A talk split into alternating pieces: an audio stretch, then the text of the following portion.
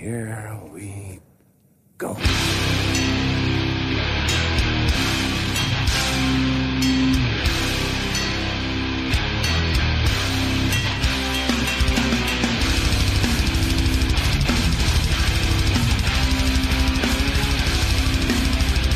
Ja men sådär och ner på noll avsnitt 138. Jag, Robin Lindblad, sitter här med Danne Nätterdal, Hejsan svejsan. David Olsson Hej hej! och med i studion Elinor Tor Lindblad. Hallå. Hallå! Välkommen till podden. Tack. Och eh, kul att vara i samma rum som er två filurer igen. Vi har ju dock distansen. Ja, vi har ju faktiskt det. Mhm. Och handsprit. Exakt. Och antikroppar. Precis, du är fan trippelskyddad. Men idag då, vi ska sammanfatta pissåret 2020 som ändå hade jävligt mycket bra på releaselistan och kanske göra en liten preview av 2021. Eh, det blir fullsmockat avsnitt, eh, men först måste jag fråga, hur har eh, julledigheten varit? Eh, tack bara bra. Det har ju varit lite kallt att fira jul utomhus. Ja, Eh, I övrigt mycket bra tycker jag. Smått eh, ångestladdat att man börjar jobba här nu om två Mm. dagar. Nej, jag har ju varit ledig i elva dagar på raken. ja jäklar. Och ändå är du ganska välvårdad både i hår och skägg, det måste jag ge dig. Nu ska vi inte- ska inte överdriva. Vi, vi har ju eh, kul grejer på gång inför 2021 och inte minst då med eh, den stundande vinylklubben. Vi har ju haft anmälningsformulär uppe.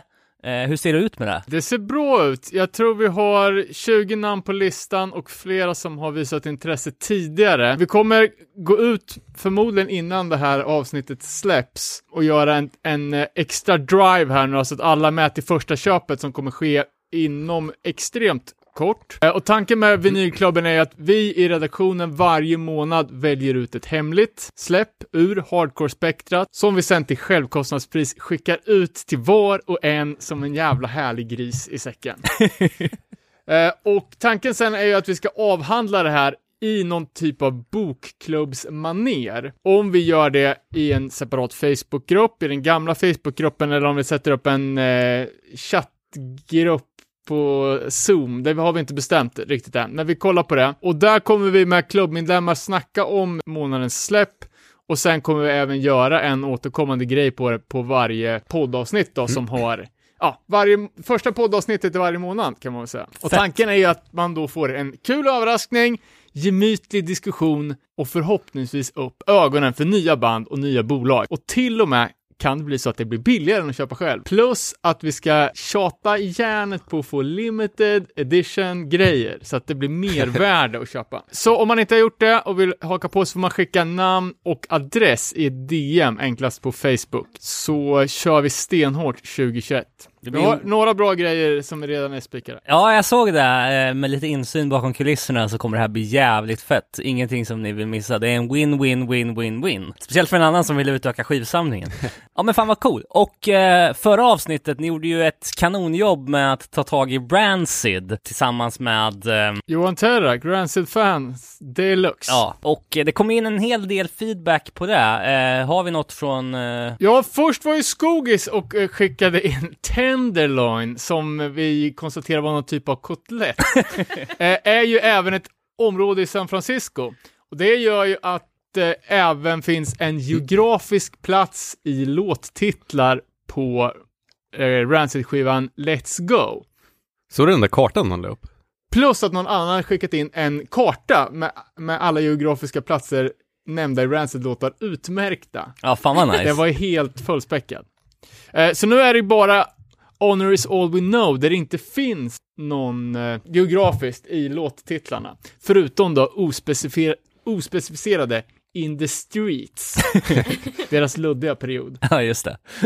Eh, sen var det även någon som skickade in en bild när Tim Armstrong dök upp i ett X-Files avsnitt. Och vi såg även eh, Peter Falkengren skickade in massa cool eh, konst som han har köpt av Jesse Michaels. Den var jävligt cool. Cool. Eh, Jag har sett det Arkiv X-avsnittet, gissa vad han spelar?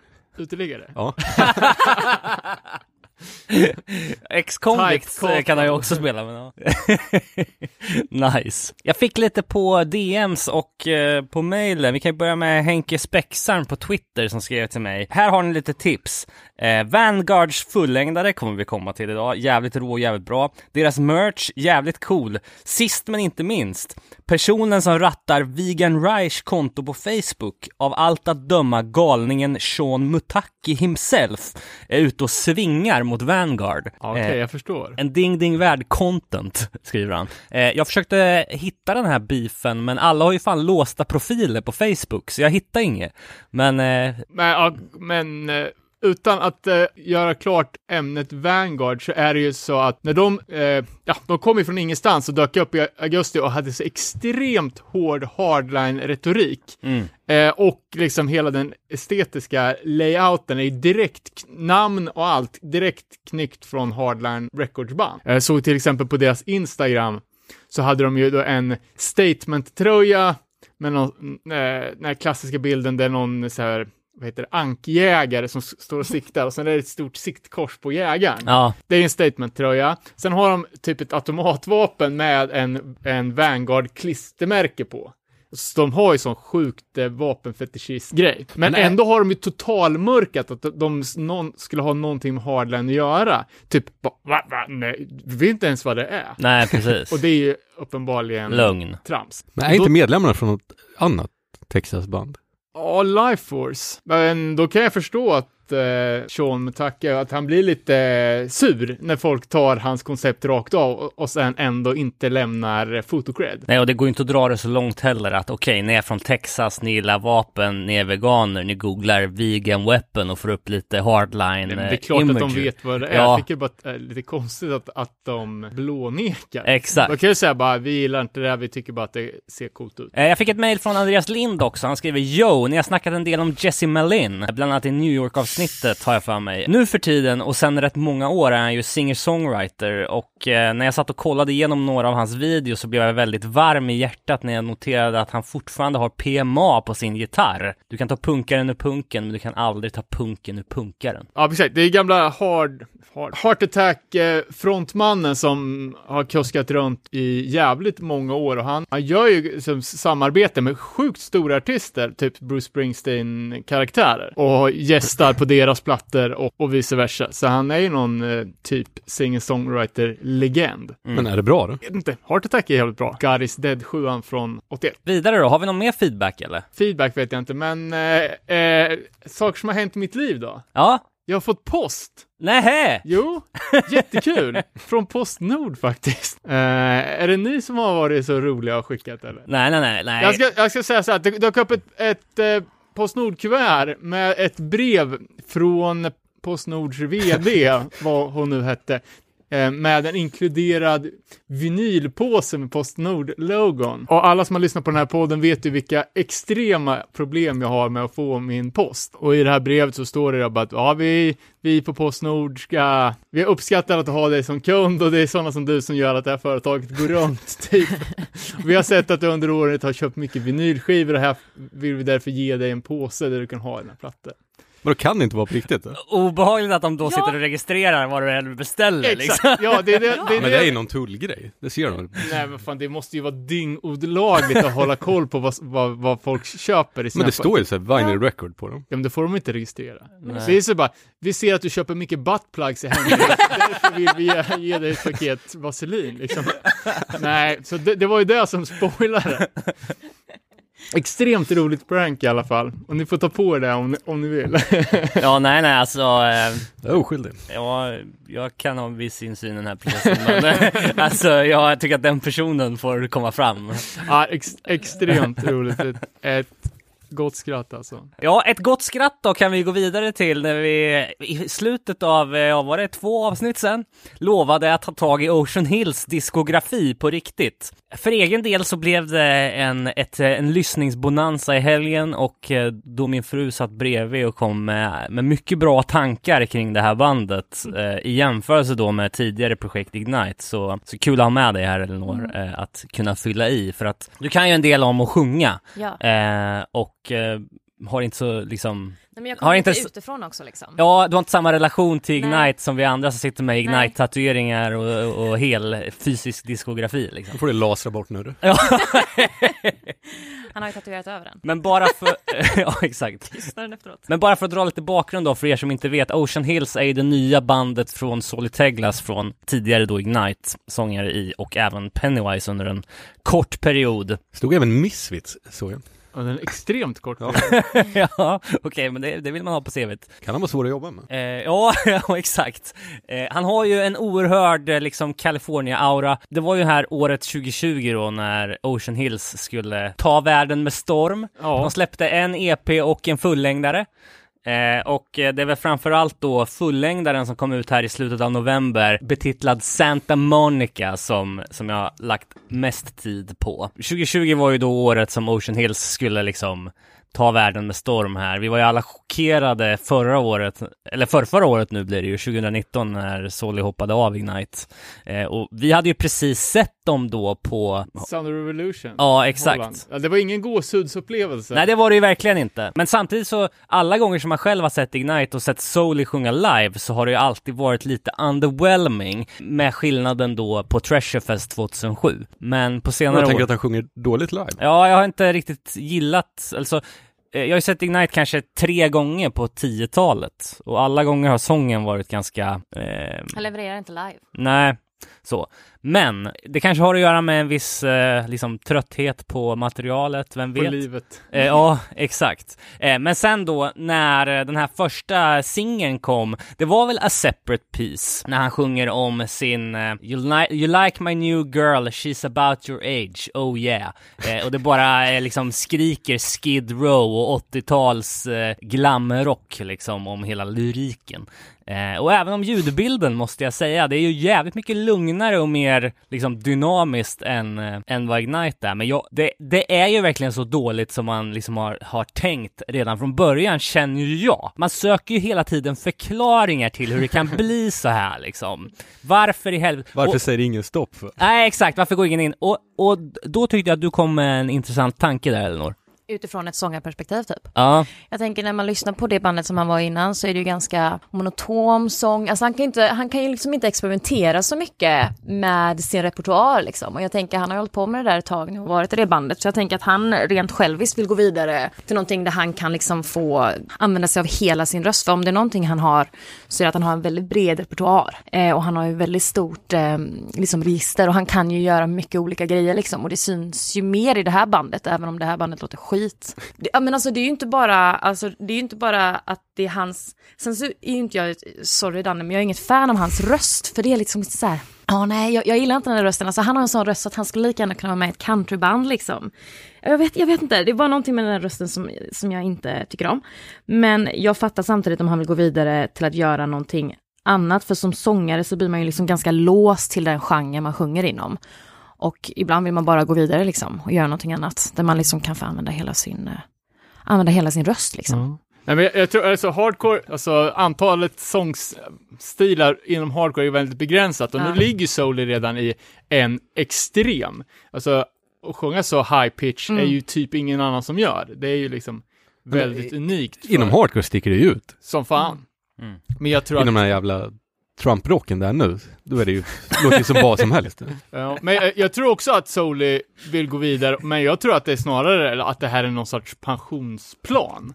Eller desperat försök liksom, för han har kuskat runt med Ignite i 25 år nu. Ja. Och de har ju, de har levt på det här, men de har ju gått plus minus noll. Mm. De har fått till mat och hyra. Mm. Och alltså, börjar bli någonsta- bekväm. någonstans måste man ju ha en, en plan för fortsättning, bara nä- närma sig 50 liksom. Men det som är så konstigt är ju liksom att de tog buttrock eller Trump-rock-konceptet eftersom det är liksom, det är utdaterat och det är liksom numera är ju ett, alltså det är ju sån, den musik som Mm. man skämtar om liksom. Ja, ja, ja. Liksom om man ska komma med s- så här, generiska förslag på ett riktigt dåligt band så säger man typ Nickelback. Ja, Det exakt. är så, det man skämtar om. Fast det här är ju sämre. Precis. Jag, kollade, jag, jag, jag, jag var inte riktigt säker på hur Nickelback lät, så jag lyssnade på dem i och med det här. Och de var ju mycket bättre. Det verkar ganska bra. ja, men alltså, Ehm, och, och liksom, jag försökte göra det här verkligen objektivt och fördomsfritt, liksom, för att det har ju varit en snackis, liksom, vad är det som händer i hardcore-världen? Men att som ett stort fan av Ignite och Soul som det är ju ett av mina favoritband, verkligen ge det här en ärlig chans. Men det är ju det är ju 30 minuter man aldrig får igen. Eller som Henry Rollins sa angående köer, att det är murder in the millionth degree. Ett mikromord. men har han själv uttalat sig någonting om det här? Alltså om bandet och varför han gjorde detta och... Ja, ja men han sjunger ju i uh, Separate Piece där. Oh well you can't blame me, no I want my separate piece. I'll do what's right, what's right on now for me. Ja, precis. Och det var ju lite det vi pratade om. Han gör ju det som är rätt för honom. Och jag vill ändå så här backa det. Jag tycker ändå att det är ganska strongt. Om något, liksom, om alla hatar på en när man gör en egen grej, liksom. Då är det fan hardcore bara fuck you och fuck you, jag gör min grej, liksom. Men det, det, men alltså jag, jag fattar grejen. Jag kan ändå förstå eh, frustrationen från, liksom, folk som har lyssnat på Ignite. Det är ju en väldigt stor skillnad. Ja, och sen om man lyssnar på låtarna med just det här i åtanke att han vill utöka sitt register och få liksom göra mer saker. Han vill leka liksom. I jämförelse med hur Ignite var. Mm. Så är det en jävla skillnad. Men sen så, det är ju inte bra alltså. Men, Men, men, det är om, det som är problemet, det är ju Ja. för dåligt. Men precis. samtidigt så här, det är ju inte, alltså om vi säger så här, det är ju inte dåligt rent musikaliskt, alltså liksom så här instrumenten, allt är on point, liksom, det är ju ganska bra ljud, men det är det att det, det är liksom, alltså rent tekniskt är det ju bra, men det är fortfarande dåligt, alltså dålig, Dålig musik. dålig musik, men det är som, dålig eh, musik som är gjord tekniskt bra. Det är Det- precis som att säga så här, ja, Caro- jag gillar inte Carola men hon är fan bra på att sjunga liksom. Mm. Sen ska man tycka vad fan man vill om henne. Men det är liksom så här, tekniskt grymt, lo- alltså ljudmässigt, äh, Men det är som vi har konstaterat många gånger i den här podden. Eh, bara för att man är bra musiker så innebär det inte att man kan göra bra bra musik. smak. Att man har bra smak. Mm. Nej, och du drog ju något textcitat där liksom som bara skrek liksom gubbsjuk. My new girl, she's about your age. Men faktum är att nu har jag tyvärr lyssnat på den här skivan två gånger och det är ju ingen annan som har gjort i hela världen. Men nu, nu börjar jag förstå att många av de här texterna är ju faktiskt dubbelbottnade eh, och att det i själva verket kanske handlar om alltså en, en fadersrelation, att man Mm. att pappan har gått vidare och skaffat en ny fru som är i samma ålder som sonen, som då ska vara Souley. Och likadant liksom, han mjölkar det här konceptet om, att sjunga, det är ju riktigt vi, jag tror det är den låten som heter Sa- Santa Monica, liksom, att be my, typ, come be my lady, let's make some babies, som man bara vill kräkas. Men då är det ju det, han sjunger inte direkt en kvinna, utan han sjunger liksom om då staden, eller ja, Santa Monica är väl en stad. Eh, att han, precis som han har gjort med Ignite, liksom han sjöng, det är väl A Place Called Home, när han sjunger liksom en, typ som en, en ballad om sin älskade som han saknar när han sitter på flygplanet. Men han sjunger inte om en person, utan han sjunger om en plats. Eh, och då, det är ju två sådana låtar på den här plattan som handlar liksom om, om en geografisk plats, precis som Rancid är helt Mm. tokig. Men problemet är liksom om man har en dubbelbottnad text där det Det- uppenbara är riktigt gubbsjukt och vidrigt och ingen annan hör det här Precis. tillräckligt mycket för att förstå det. Då, blir det ju, då har man ju bara lämnat det vidriga kvar. Och det är ju när man befinner sig i ett sånt skrå också som de vill med den här musiken så liksom, det är ju inte som att analysen räcker längre än näsan för många som lyssnar på det. Nej, nej men liksom, för det här är ju liksom, jag antar att det här är riktat mot en buttrock-publik, liksom Middle America, de som lyssnar på Grilla kött och dricka bärs och lyssna på det här. Ja, och det är mycket så här referenser till olika sorters sprit och det är alltså verkligen så här ganska billiga, men, eh, låtar om whisky liksom. Mm. Sånt som kanske en eh, Midwest-grabb som gillar att gymma och grilla kött liksom, vill höra. Men, för, men eh, jag vet inte, det blir svårt. För vem, rockradiofansen, de, jag tror inte de tar till sig ny musik. Det stod ju i bion liksom, bara, ja, vi har två eller hundratusentals lyssningar på våra låtar. Ja, jo, fast det är lite sanning med modifikation, för kollar man på, på, på spelningarna, ja då är det 200 000 spelningar på en låt som de har tjatat in på olika playlists Ja. via kontakter. De andra låtarna på skivan har ju 7000 spelningar. Exakt. Så det, det, blir, det är svårt att, att, slå, att slå mainstream, det är inget man bara, bara kan göra. Sen är det, det är inte så snyggt att eh, liksom hålla på och kommentera på folks ursprung. Men om ni kommer ihåg den här Speak the Hungarian Rapper, det är precis både utseende och kroppsspråk. det är bara sätt på Speak the Hungarian Rapper en keps, så har vi soul i den här videon.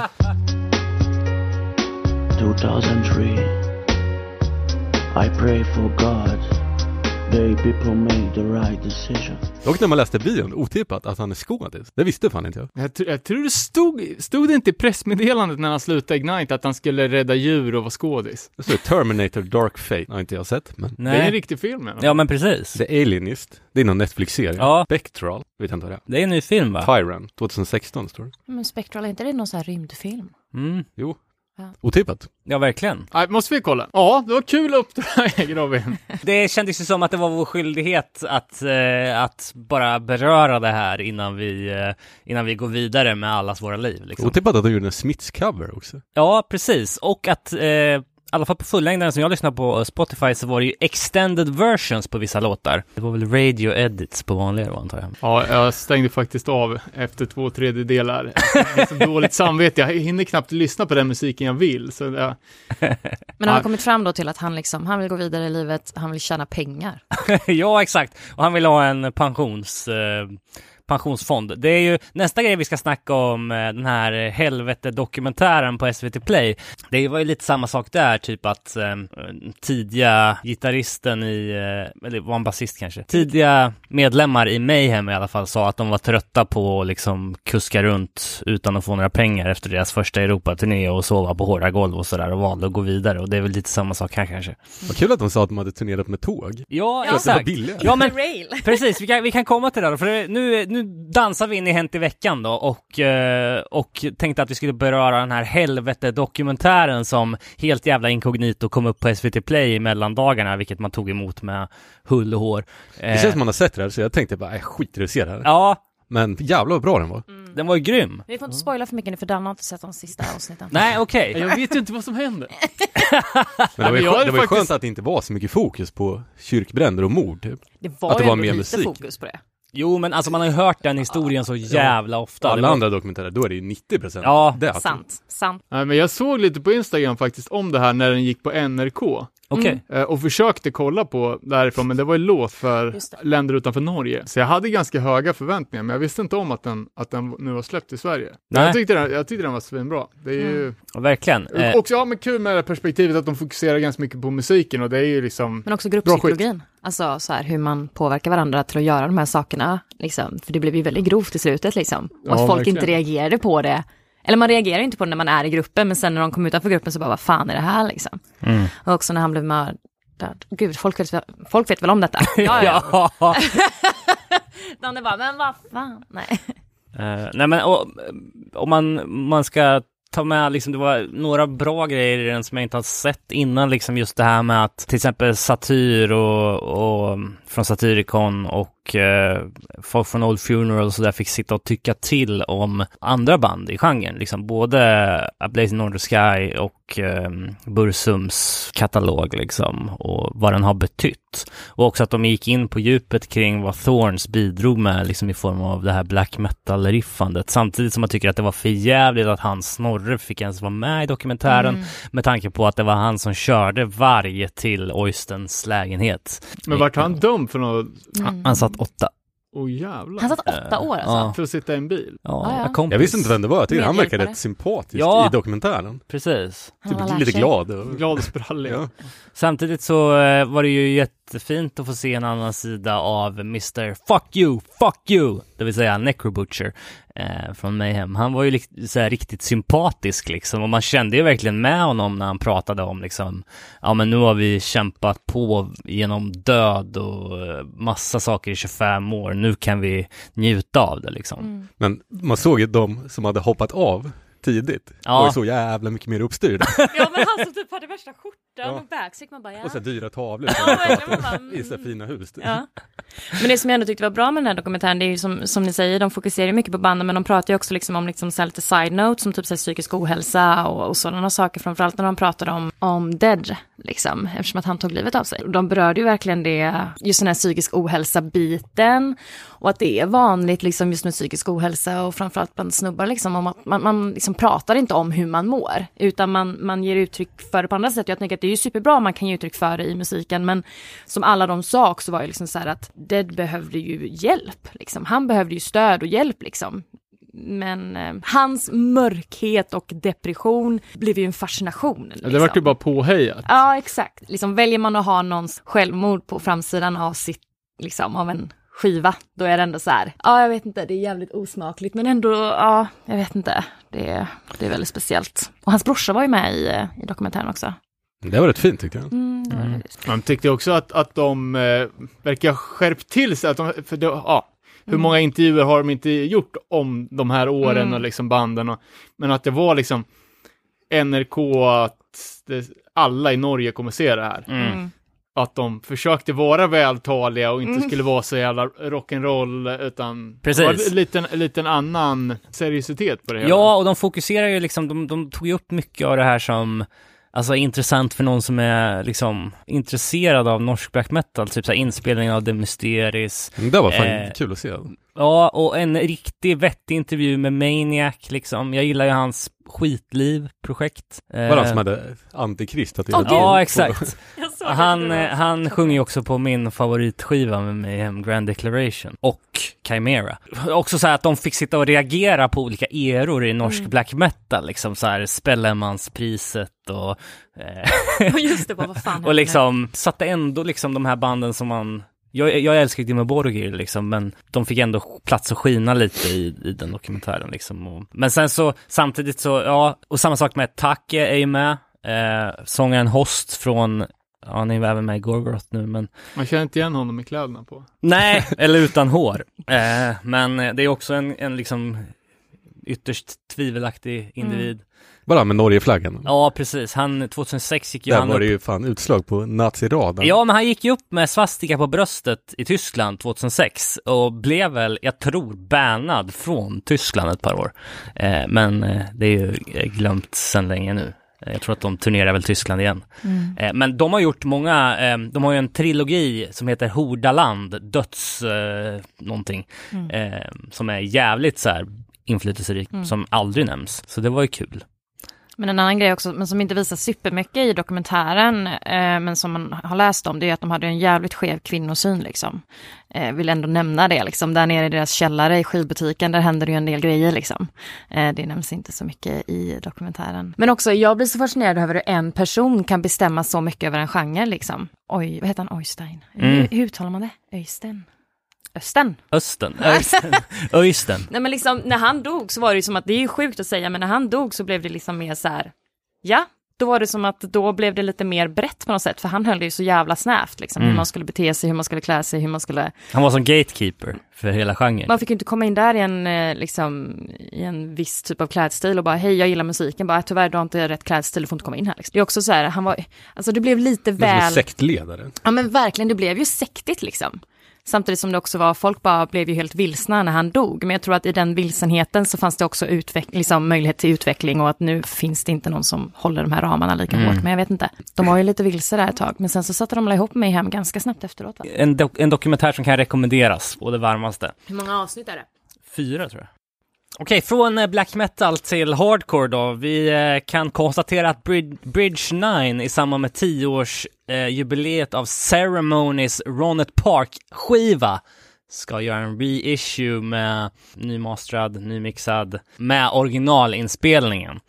Men med ny mix, ny mastering, expanded liner notes. Ceremony har också släppt en ny sjua med material från den här tiden, låtar som inte kom med på plattan Okej eh, som finns ute nu också. Så att, eh, i alla fall digitalt. Jag vet inte om det kommer komma, det kommer säkert komma en eh, fysisk. Så när Coles Life reissuen då? Det gjorde jag. Och det är mer på gång. Det var demo, demo Sarna släpptes väl på LP. Eh, men nu ska ju Born to Land Hard släppas på LP också för första gången och eh, det har ju plockats upp av vilande A389 Records som eh, ja, när de fick, eller han, de, fick det här erbjudandet att göra det så startade han upp bolaget igen för att det är väl en chans som man inte kan missa. Det måste vi köpa. Alltså. Det måste vi fan göra. Vi håller på och ska försöka göra en liten samköpning på den också. Tyvärr är det ju rätt dyrt att skicka LP-skivor, så jag hoppas att den kommer, att den kommer från en eh, europeisk distro,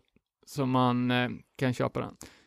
Eh, vi har några tragiska dödsfall, som vanligt nästan när vi spelar in den här podden.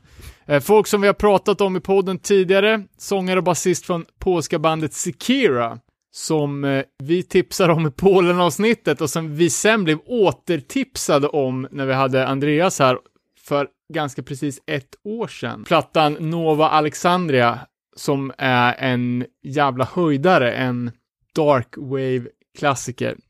Eh, ett av mina bättre vinylköp 2020. Vi fick ju även veta att Sekira innan de blev eh, Joy Division, att de hade en jävligt brutal hardcore-era. Eh, och de låtarna från 1984 har precis släppts på, på vinyl. Så om man vill ha lite öststatsrens så finns det att plocka upp. Sen har vi Rest in Peace, Rick McLaughlin från banden Breakdown, Raw Deal och Killing Time. Band som vi har pratat om jävligt många gånger och som har varit sjukt inflytelserika på hur hardcore låter idag. Verkligen.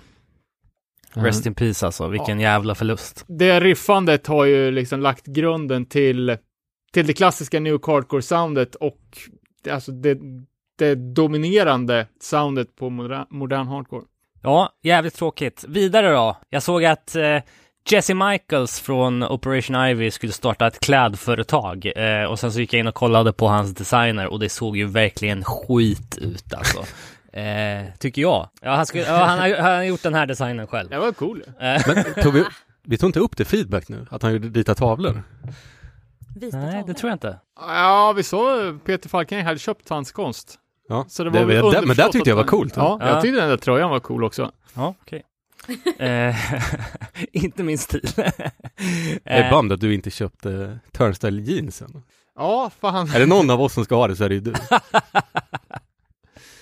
Det här med tryckta jeans har aldrig varit min grej, men eh, de kanske finns på andrahandsmarknaden. Här då, min favoritgrej, eh, Bandcamp Friday som jag tjatat om. Eh, lätt sätt att supporta era favoritartister genom att köpa deras musik utan att Bandcamp tar några avgifter. Kommer fortsätta in på 2021. Eh, vi pratar alltså om 5 februari, 5 mars, 2 april och 7 maj. Just do it already. Jajamän. Sen har det kommit fler detaljer om eh, 2021 års eh, bästa bok, kanske. Vi får se. In Defense of Ska.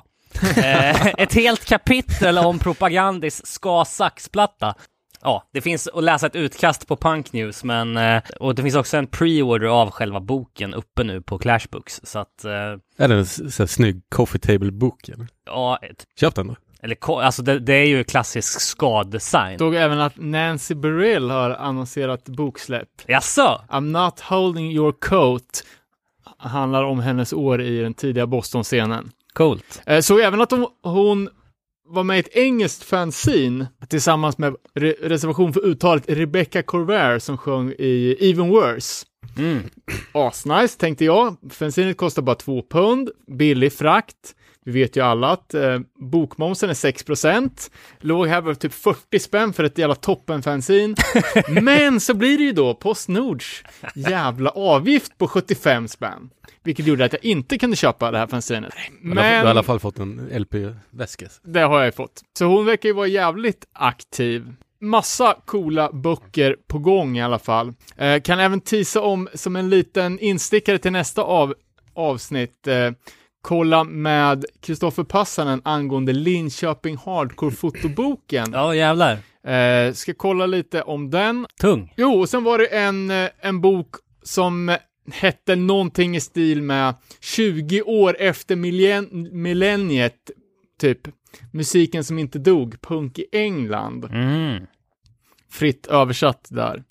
Eh, så det verkar finnas en hel räcka med nya feta böcker att kolla in under kommande året. Ja, det sista jag har på Hänt i veckan är ju då bara en uppföljning på om ni har hört något kring den här Victory Records slash eh, Mission to Entertainment-aktionen Nej. eh, som har nej. varit. För alltså, jag tänkte, jag, när vi pratade om det först så tänkte jag att det bara var gamla Victory Gra- Grayer, Grayer eh, som eh, Tony hade tagit med sig från försäljningen och nu skulle, alltså det som låg uppe var ju eh, här bulloggan, eh, gamla, eh, alltså Det skiv... var väl hela gamla kontoret? Ja, typ även liksom skruvar kunde man ju köpa. Eh, Orimligt mycket datastolar tyckte jag. Ja, exakt. Men eh, överraskande nog, när jag nu gick in och tittade så låg det ju även lite Mission 2 Entertainment-grejer där som man kunde köpa. Typ eh, eh, deras logga, deras kundregister, deras eh, webbplats-URL eh, och deras telefonnummer. Så jag vet inte.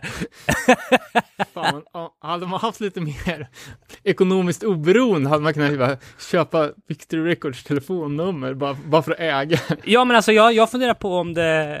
Alltså, Alltså jag ska, kanske ska jag stänga ner det här bolaget också då? ja, det var lite... Men antagligen släppt massa nya grejer nyss. typ. Och det skulle komma någon ny Chromax ja, 7 eh, eller någonting där också. Precis. Men alltså, om man säljer rättigheterna till loggan så vet jag inte hur peppad man är på att Den var ju fortsätta. inte skitsnygg om jag ska vara eh, ja, eh, skit i det. Eh, ska vi ta och eh, dansa in i eh, topp 2020-delen? Yes.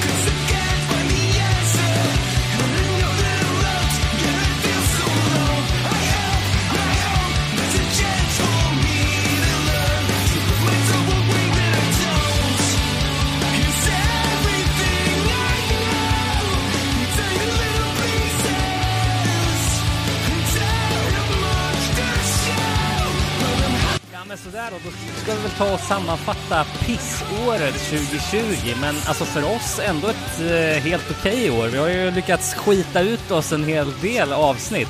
Man har, man har både jobbet och livet kvar, så det får man väl se som positivt i alla fall. Eller hur? Bara för att recappa lite då. Vi eh, drog igång där i januari med avsnitt 117, den om Victory Records.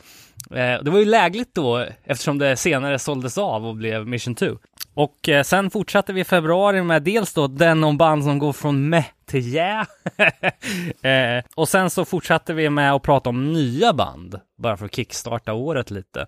Eh, vad man skulle hålla koll på. Kommer du ihåg vad vi pratade om då? Inte en susning. Nej, eh, också... eh,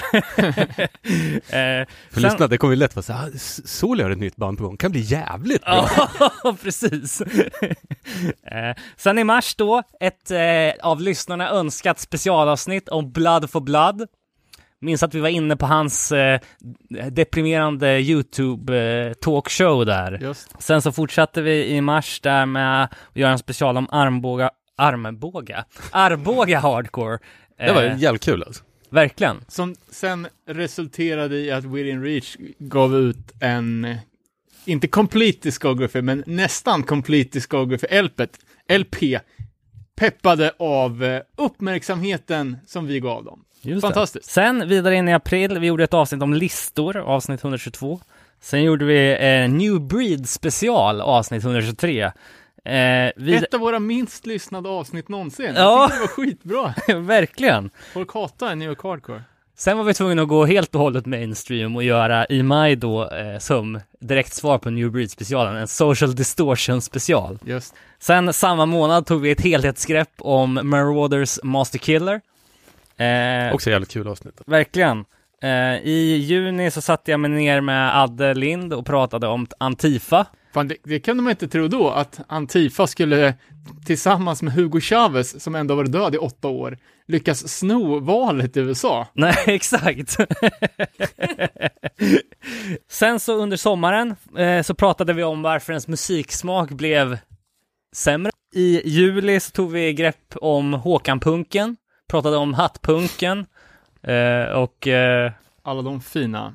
ja.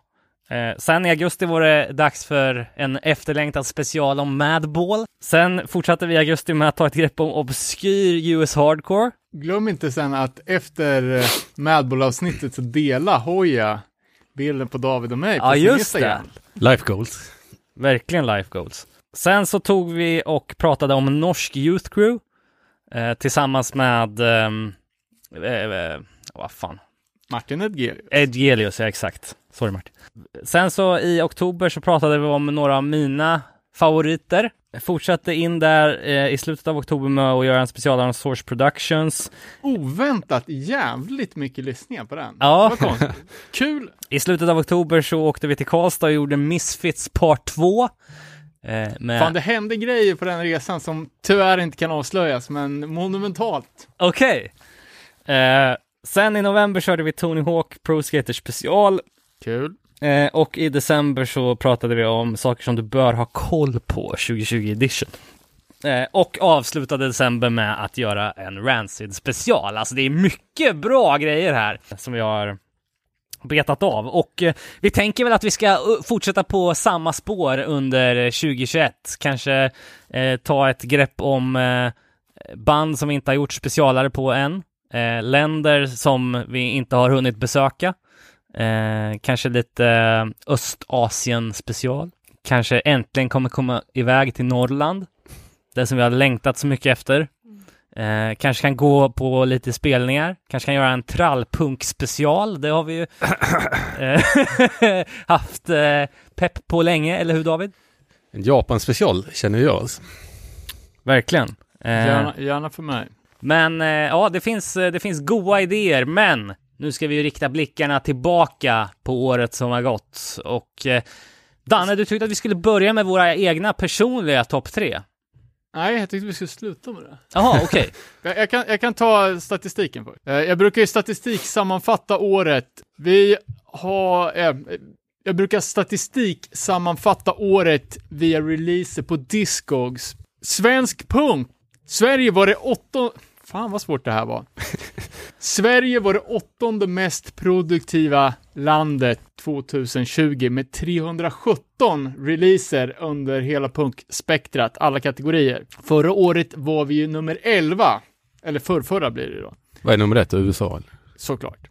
Eh, hardcore tyvärr ner till en trettonde plats i världen. Det är inte okej. Eh, och på hela världen, på de olika formaten, så för varje CD som släpps så går det två kassetter och fyra vinyler.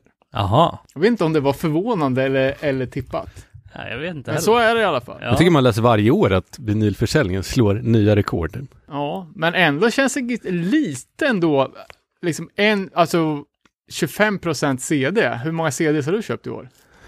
Jag har gjort mig av med. Ja, du, du ser, du är minus.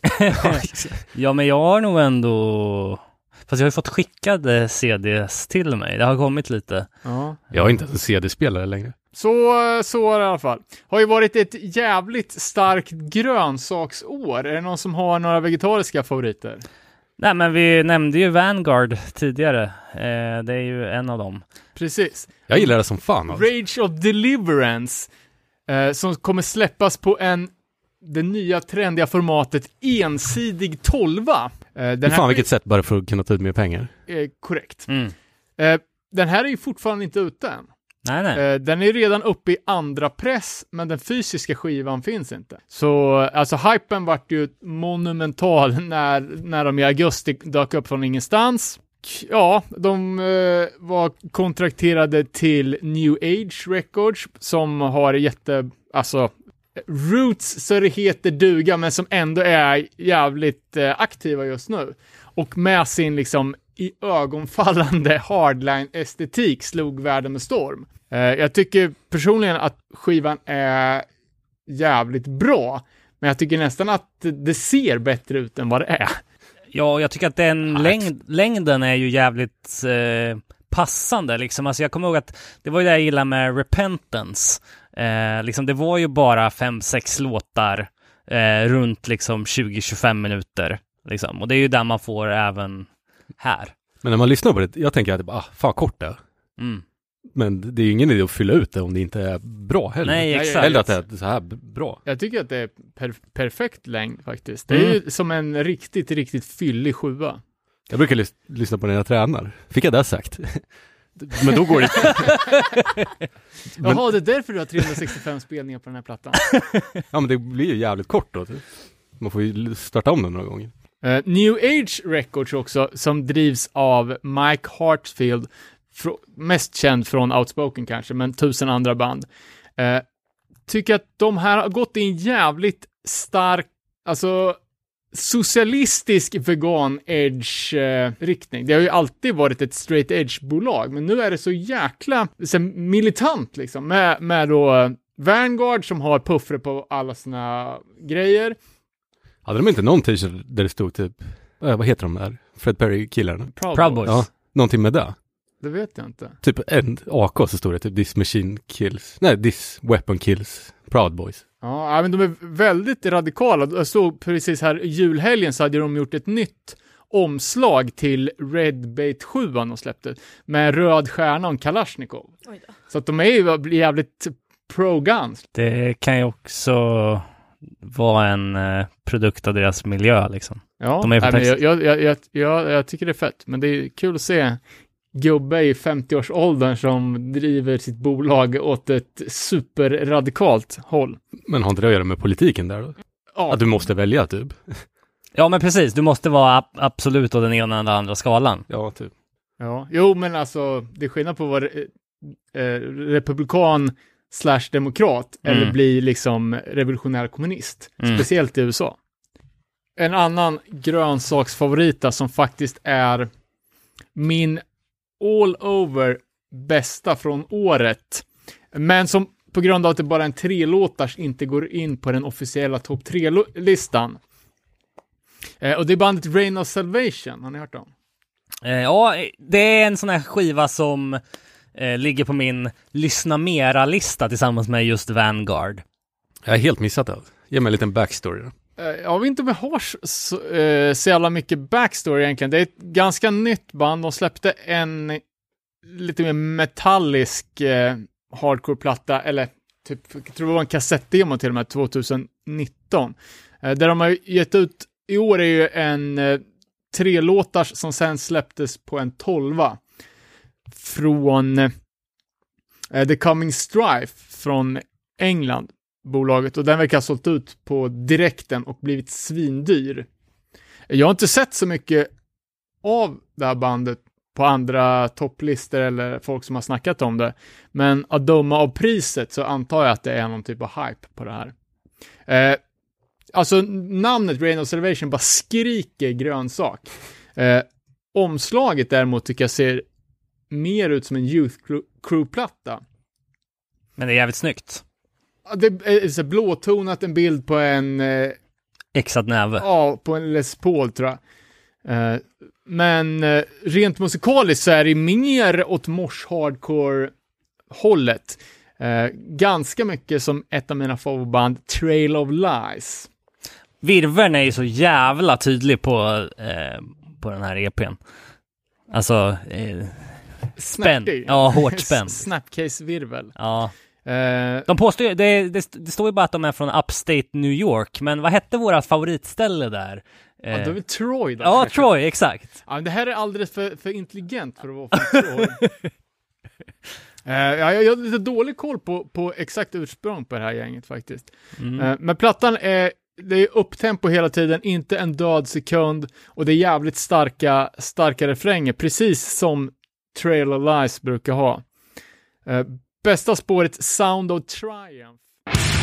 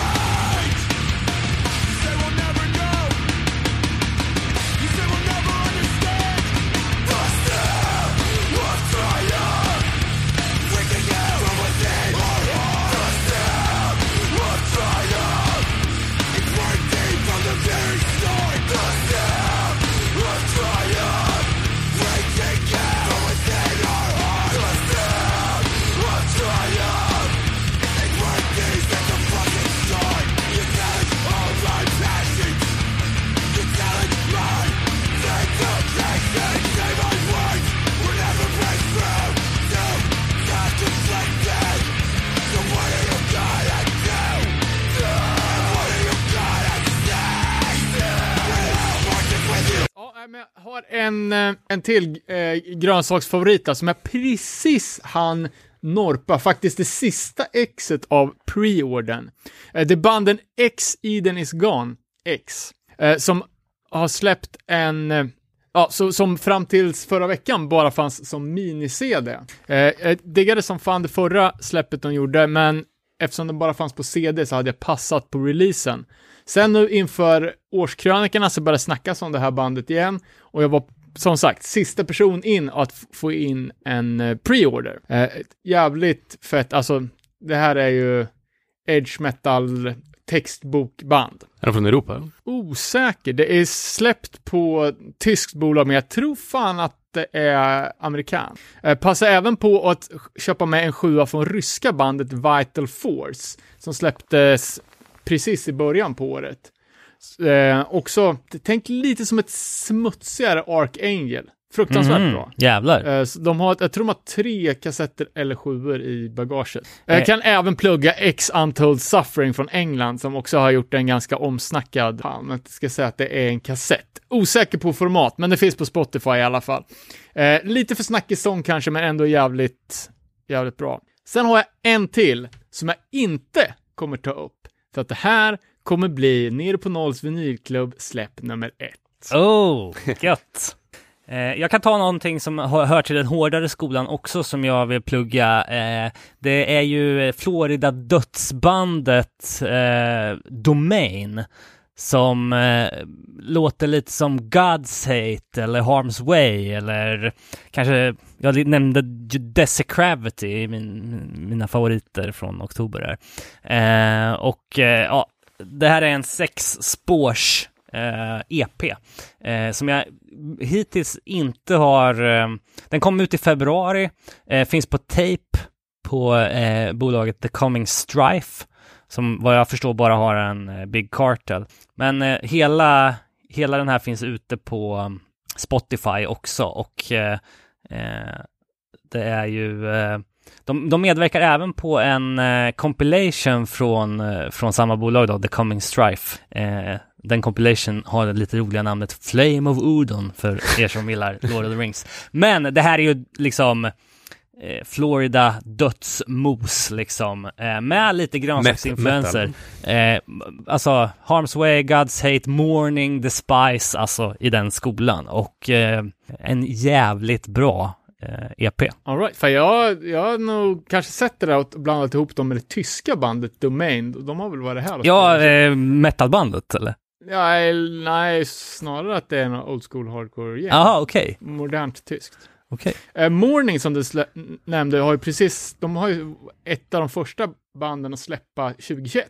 Släppte en split här igår. Ja, eh, jag kan fortsätta då med att nämna en platta som jag tyckte överraskade e- extremt mycket. Eh, Det är som alltid när Hatebreed släpper nytt, man vet att det kommer bli en fast ticket to Mars City. Eh, Och eh, i och med deras nya platta då, Weight of the False Self, så tycker jag att de släpper sin starkaste release på, alltså, flera år. I och för sig, de släppte väl senaste 2016 va? Eh, någon sånt. Dålig koll på det. Alltså. Eh, men eh, den nya plattan är stadig, liksom, där de har gjort de senaste 25 åren. Hårt som fan. Och jag var så jävla positivt överraskad av den här skivan. Jag tycker den är bra rakt igenom. Eh, Jag försökte lyssna, jag tycker det låter men exakt som du förväntar dig. ja, Inte Men- mer, inte mindre. nej, alltså jag gillade inte deras eh, full, förra The Concrete Confessional, men jag gav inte den samma chans tror jag. I år, det var väl ett speciellt år, man ville ha någonting som man vet hur det låter typ. Eh, och eh, den träffade bra. Eh, med både från början med Set It Right, Let Em All Rots, eh, liksom öppningen på, på skivan liksom. Eh, sen så är det ju som alltid med, med Hatebreed att det är många låtar på plattorna. Eh, men jag är ju en YouTube-lyssnare i och med att Spotify är spärrat på mitt jobb. Så kul Eh. någon frågar om, om du jobbar i Nordkorea. ja, jag förstår, men då är det jobbigt att hålla på och byta för mycket. Ja, exakt. Eh, och det innebär också att man inte får så bra koll på vad låtarna heter eftersom man bara kör klippet rakt igenom så. Men jag tycker att det här är en skiva som har hängt med mig under många arbetspass. Så, eh, Man jobbar jävligt taktfast i hate. Ja. jag. eh, jag gillar den, jag tycker den är imponerande och det finns som, som alltid på varenda Hatebreed-platta så finns det catchy refränger liksom. Ja, Hatebreed i alla fall, Wait of the False Self. Eh, sen så kan jag också nämna en skiva som ni säkert kommer ha med på era favoriter. Eh, Change, Closer Still. Jag, eh, första gången jag lyssnade på den tyckte jag det var skitdåligt. Mm, Men jävlar vad det har växt av. eller hur? Ja. Det var någonting som kändes off i början. Ja, men eh, jag tycker alltid Men det det, är pissbra.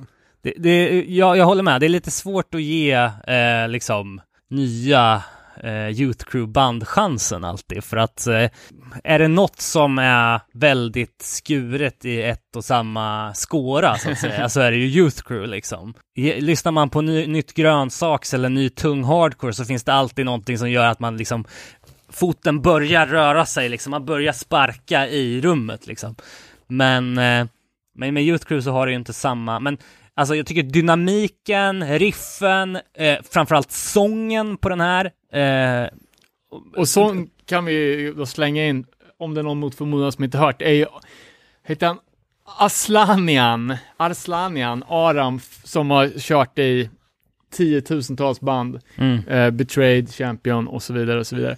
Eh, även Pussy Chris med, det är säkert ett All-star-band, det är de här, jag vet, och den är släppt på React, så man har ju den, det tunga Youth Crew-sigillet där, och även på Refuse Records i Europa. exakt. Det, React är ju ett av mina favoritbolag och eh, Champion är ett av mina favoritband. Så att det var de två komponenterna som gjorde att nu måste jag ge det här en chans. Och eh, plattan är ju klockren rakt igenom. Alltså det är som en, eh, det är som ett väloljat maskineri liksom som, som funkar på alla plan liksom. För att oftast är det ju, eh, liksom till exempel då när man lyssnar på eh, eh, tunga liksom Chicago beatdown-band eller man lyssnar på grönsaksband eller man lyssnar på, då är det liksom någon komponent som gör det bra liksom att åh fy fan vad tunga breakdance eller åh vilka jävla coola riff.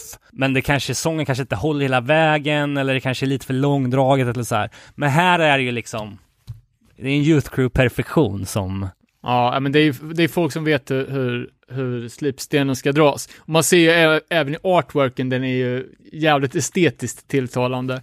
Eh, det var ju faktiskt i eftersnacksgruppen en liten tråd om artwork som ser ut som varandra. ja, Kul. Eh, Jag fick in, ingen riktig kommentar på min, mitt inlägg på diskussionen och det är ju att artworket från The Change-plattan är direkt snott från det gamla Arizona-bandet Wind of Change.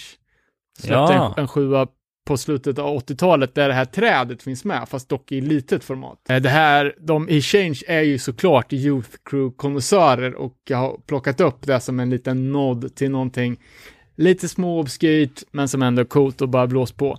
Och sen kör de med det här sköna färgschemat, precis som till exempel For Pete's Sake hade liksom när rosa-lila f- färgtonerna matcha omslaget med färgen på vinylen och Ja, det är ja, ja. riktigt snyggt. Har ni lyssnat på nya Milspec då? Lite samma stuk. Också pissbra. Ja, det är bra. Jag har fan inte hunnit göra det riktigt.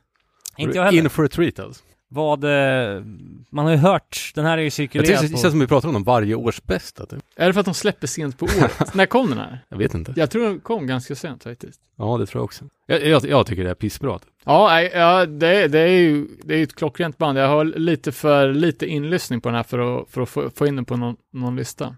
Men samma där, allting är som det ska vara. Typ snyggt, låter bra, Eh, inte för mycket, inte för lite. en grej som jag skulle vilja, och det här är ju en liten, inte downer kanske, men en, eh, en tes då som be- bekräftas bland annat av den här Change-releasen. För innan fullängdaren, det är det väl, innan den stora, det stora släppet kom så släpptes ju vissa låtar som en digital EP. Mm. Och enligt mig så är det ju de överlägset bästa låtarna som redan var släppta. Ja, jag tror det var därför jag inte fastnade på skivan direkt heller. För att man hade hört dem och det var pissbra. Ja. Och det andra är bra men inte. Eh, och de låtarna som var släppta var väl liksom lite mer trotjänar hardcore. Alltså, vissa låtar på Change-plattan sticker ju ut lite, lite grann. Men de låtarna som är släppta är ju liksom konceptuella. Eh, och det är likadant med till exempel ett av mina favoritfullängdssläpp i år, Trini Deep-LPn. Där är också de absolut bästa låtarna och de mest rimliga låtarna redan släppta på förhand. Det var ju två, två låtar som kom som en promo. Kan ha varit redan förra året. Eh, och det är de enda två låtarna på den plattan som är riktiga låtar. Eh, likadant Gulch, eller Gulch, som man säger i Amerika. Eh, också ett av årets mest omtalad och bästa fullängdsreleaser. Där skulle jag säga att de två bästa låtarna på den skivan är de låtarna som släpptes förra året på, eh, på promon. Eh, som jag dyrkar. Det var, det var min, eh, på, på min topp tre-lista på, på singlar och promos och demos förra året. Men om och om igen så är det liksom beviset på att hardcore-LPn är död som fullängdsformat. De bästa låtarna kommer som en singel och sen så blir liksom när fullängden kommer, det är bra, inget att klaga på, men det toppar fortfarande inte, inte singel. Nej, det är tråkigt. Men som sagt, vi har ju spekulerat kring det här tidigare att eh, kommer det bli så, jag vet Mark var inne på det här också, kommer hardcoreband börja gå mer och mer mot att släppa låtarna i förhand liksom? Ja. Nej, men vi ser till Det är som exempel ensidiga tolvor. Mm. Ja, jo, men precis. Eh, och jag tror att, att hardcore måste vara lite senare på den här trenden som är liksom generellt, alltså alla moderna artister släpper ju singlar varje vecka liksom. Mm. Men det, i hardcore så är det fysiska exemplaret så mycket viktigare för att det är en del av vår kultur liksom. Mm. Och, och samla på skivor och liksom man, man reppar sitt band genom att köpa LPn på spelningen. Så jag tror att vi är lite senare på, på den bollen. Ja, jag vet inte fan. Jag tror... jag tror att vi kommer se mer av det och då i form av one-sided 12-tummare istället för en, en, en fullängdare. Mm. Och, och tyvärr då nu i och med att vi precis har sam, sam, startat en 7-tumsklubb här så eh, sjuan är ju superdöd. Mm. Eh, jag kollar igenom lite snabbt hur många grejer som har släppts på sjua förra året. Inte många. Och när man har kollat runt liksom vad, vad, som, vad som ligger i pipen i 7 tums så, så är det ju liksom few and far between. Ja, Eh, men det är tur att vi kan vara där och plocka ut guldkornen. eller hur? Dra upp statistiken lite. Eh, och alltså, det gör väl ingenting att, att folk börjar köra tolvor istället för sjuor. Det enda tråkiga är ju att det är, det är så jävla off the hook porto så att man inte har råd att köpa dem. Mm. För jag pratade med någon om det, att man tänker att en sjua ska kosta 50 spänn. Ja. Men det kan ju bli, vad fan, Nej, det 100, kostar ju 100 fem, spänn. det kostar ju 50 spänn att göra liksom. Mm. Men och- det är klart man kan betala 100. Det är inte ens en pizza för fan. Nej. Nej, men det blir det är problem för, för folk i underjorden liksom. Det, skivorna säljs inte i skivbutiker. Nu finns det inte ens några spelningar att gå på man kan köpa någonting, så allt måste ju beställas från långt till helvetet och då gör den där extra 40 spännen i portot jävligt mycket på hur man ska kunna köpa grejer. Ja, verkligen. Ska vi prata lite om splittar då? Eh, för jag, en av mina favoriter från i år är ju just en split. Fan, jag kommer inte på en enda Nej, split. inte jag heller. Då ska jag berätta för er Vi, om... vi, vi pratar om en split. Ja, precis. Min favoritsplit. Nej men splitten Out for Justice slash Sektor eh, som kom i maj månad. Eh, Out for Justice är ju fan en av mina nya favoritpeppband alltså. Det är låtar som rör sig kring minutsträcket liksom och det är egentligen bara breakdowns rakt igenom med jävligt mycket attityd. Eh, New York eh, hardcoreband eh, som eh, det är lite svårt att få grepp om deras backkatalog för att på Spotify och på Bandcamp i år så har det ko- kommit ut tre releaser, varav två splittar och en eh, fullängdare. Eh, och på deras Bandcamp så har de sex olika releaser. De har bland annat en split med Morning. Eh, Ja, men precis. Det är den som, som, som är släppt fysiskt igår. Ja, okej. Eh, de har en split med Payback.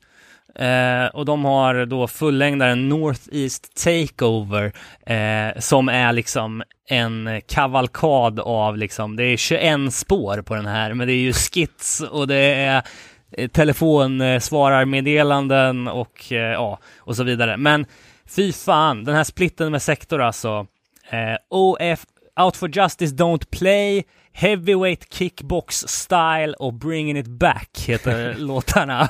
Eh, och det är ju morsbonanza deluxe alltså med, med supermycket attityd alltså och hiphop-referenser liksom. Och Sektor, är det gamla belgiska Hate Thousand-bandet eller ett, ett nytt Sektor? Det är eh, ett amerikanskt annat band, eh, Ah, okej. Chicago, Chicago-band. Eh, men eh, den splitten som de släppte i maj 2020 är så jävla bra alltså. Inte Eh, kollat upp Eh, faktiskt. Det är, det är Sektor som står för längden och Out for Justice som står för moset. Eh, jag tror att eh, totalt, nej i och för sig, Out for Justice har med tre låtar, Sektor har med två låtar, men jag tror att totalt så är Sektor eh, längre på den här.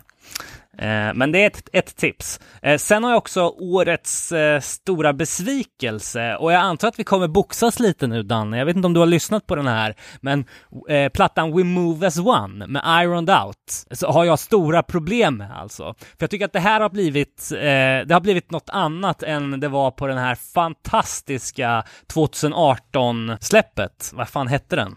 Indies Ends hette den. Ja, precis. Eh. Titelspåret där som video, fantastiskt bra. Ja, eh, och eh, alltså generellt, de gör ju ganska långa låtar, men jag tycker att eh, på den här nya eh, We Move As One, så det finns ju de här gang vocalsen som man är ute efter och det här London liksom eh, rap game grejen, men det är fan för mycket sång. Alltså, eh, det, och det går ner i tempo och det är liksom, det är för jävla spretigt alltså. Ja, jag, jag, jag tänkte också på det att det var en, en eh, det är väl en refräng som är helsjungen. ja, Eh, och att de, alltså de har hela tiden tagit ut svängarna ganska fritt. för mycket liksom. För att de tar ut svängarna på alla grejer som de har gjort, men in these ends så gör de det på ett rått sätt. Liksom. Här blir det alldeles för mycket, Mycket wisdom in chain sit liksom. Ja, precis.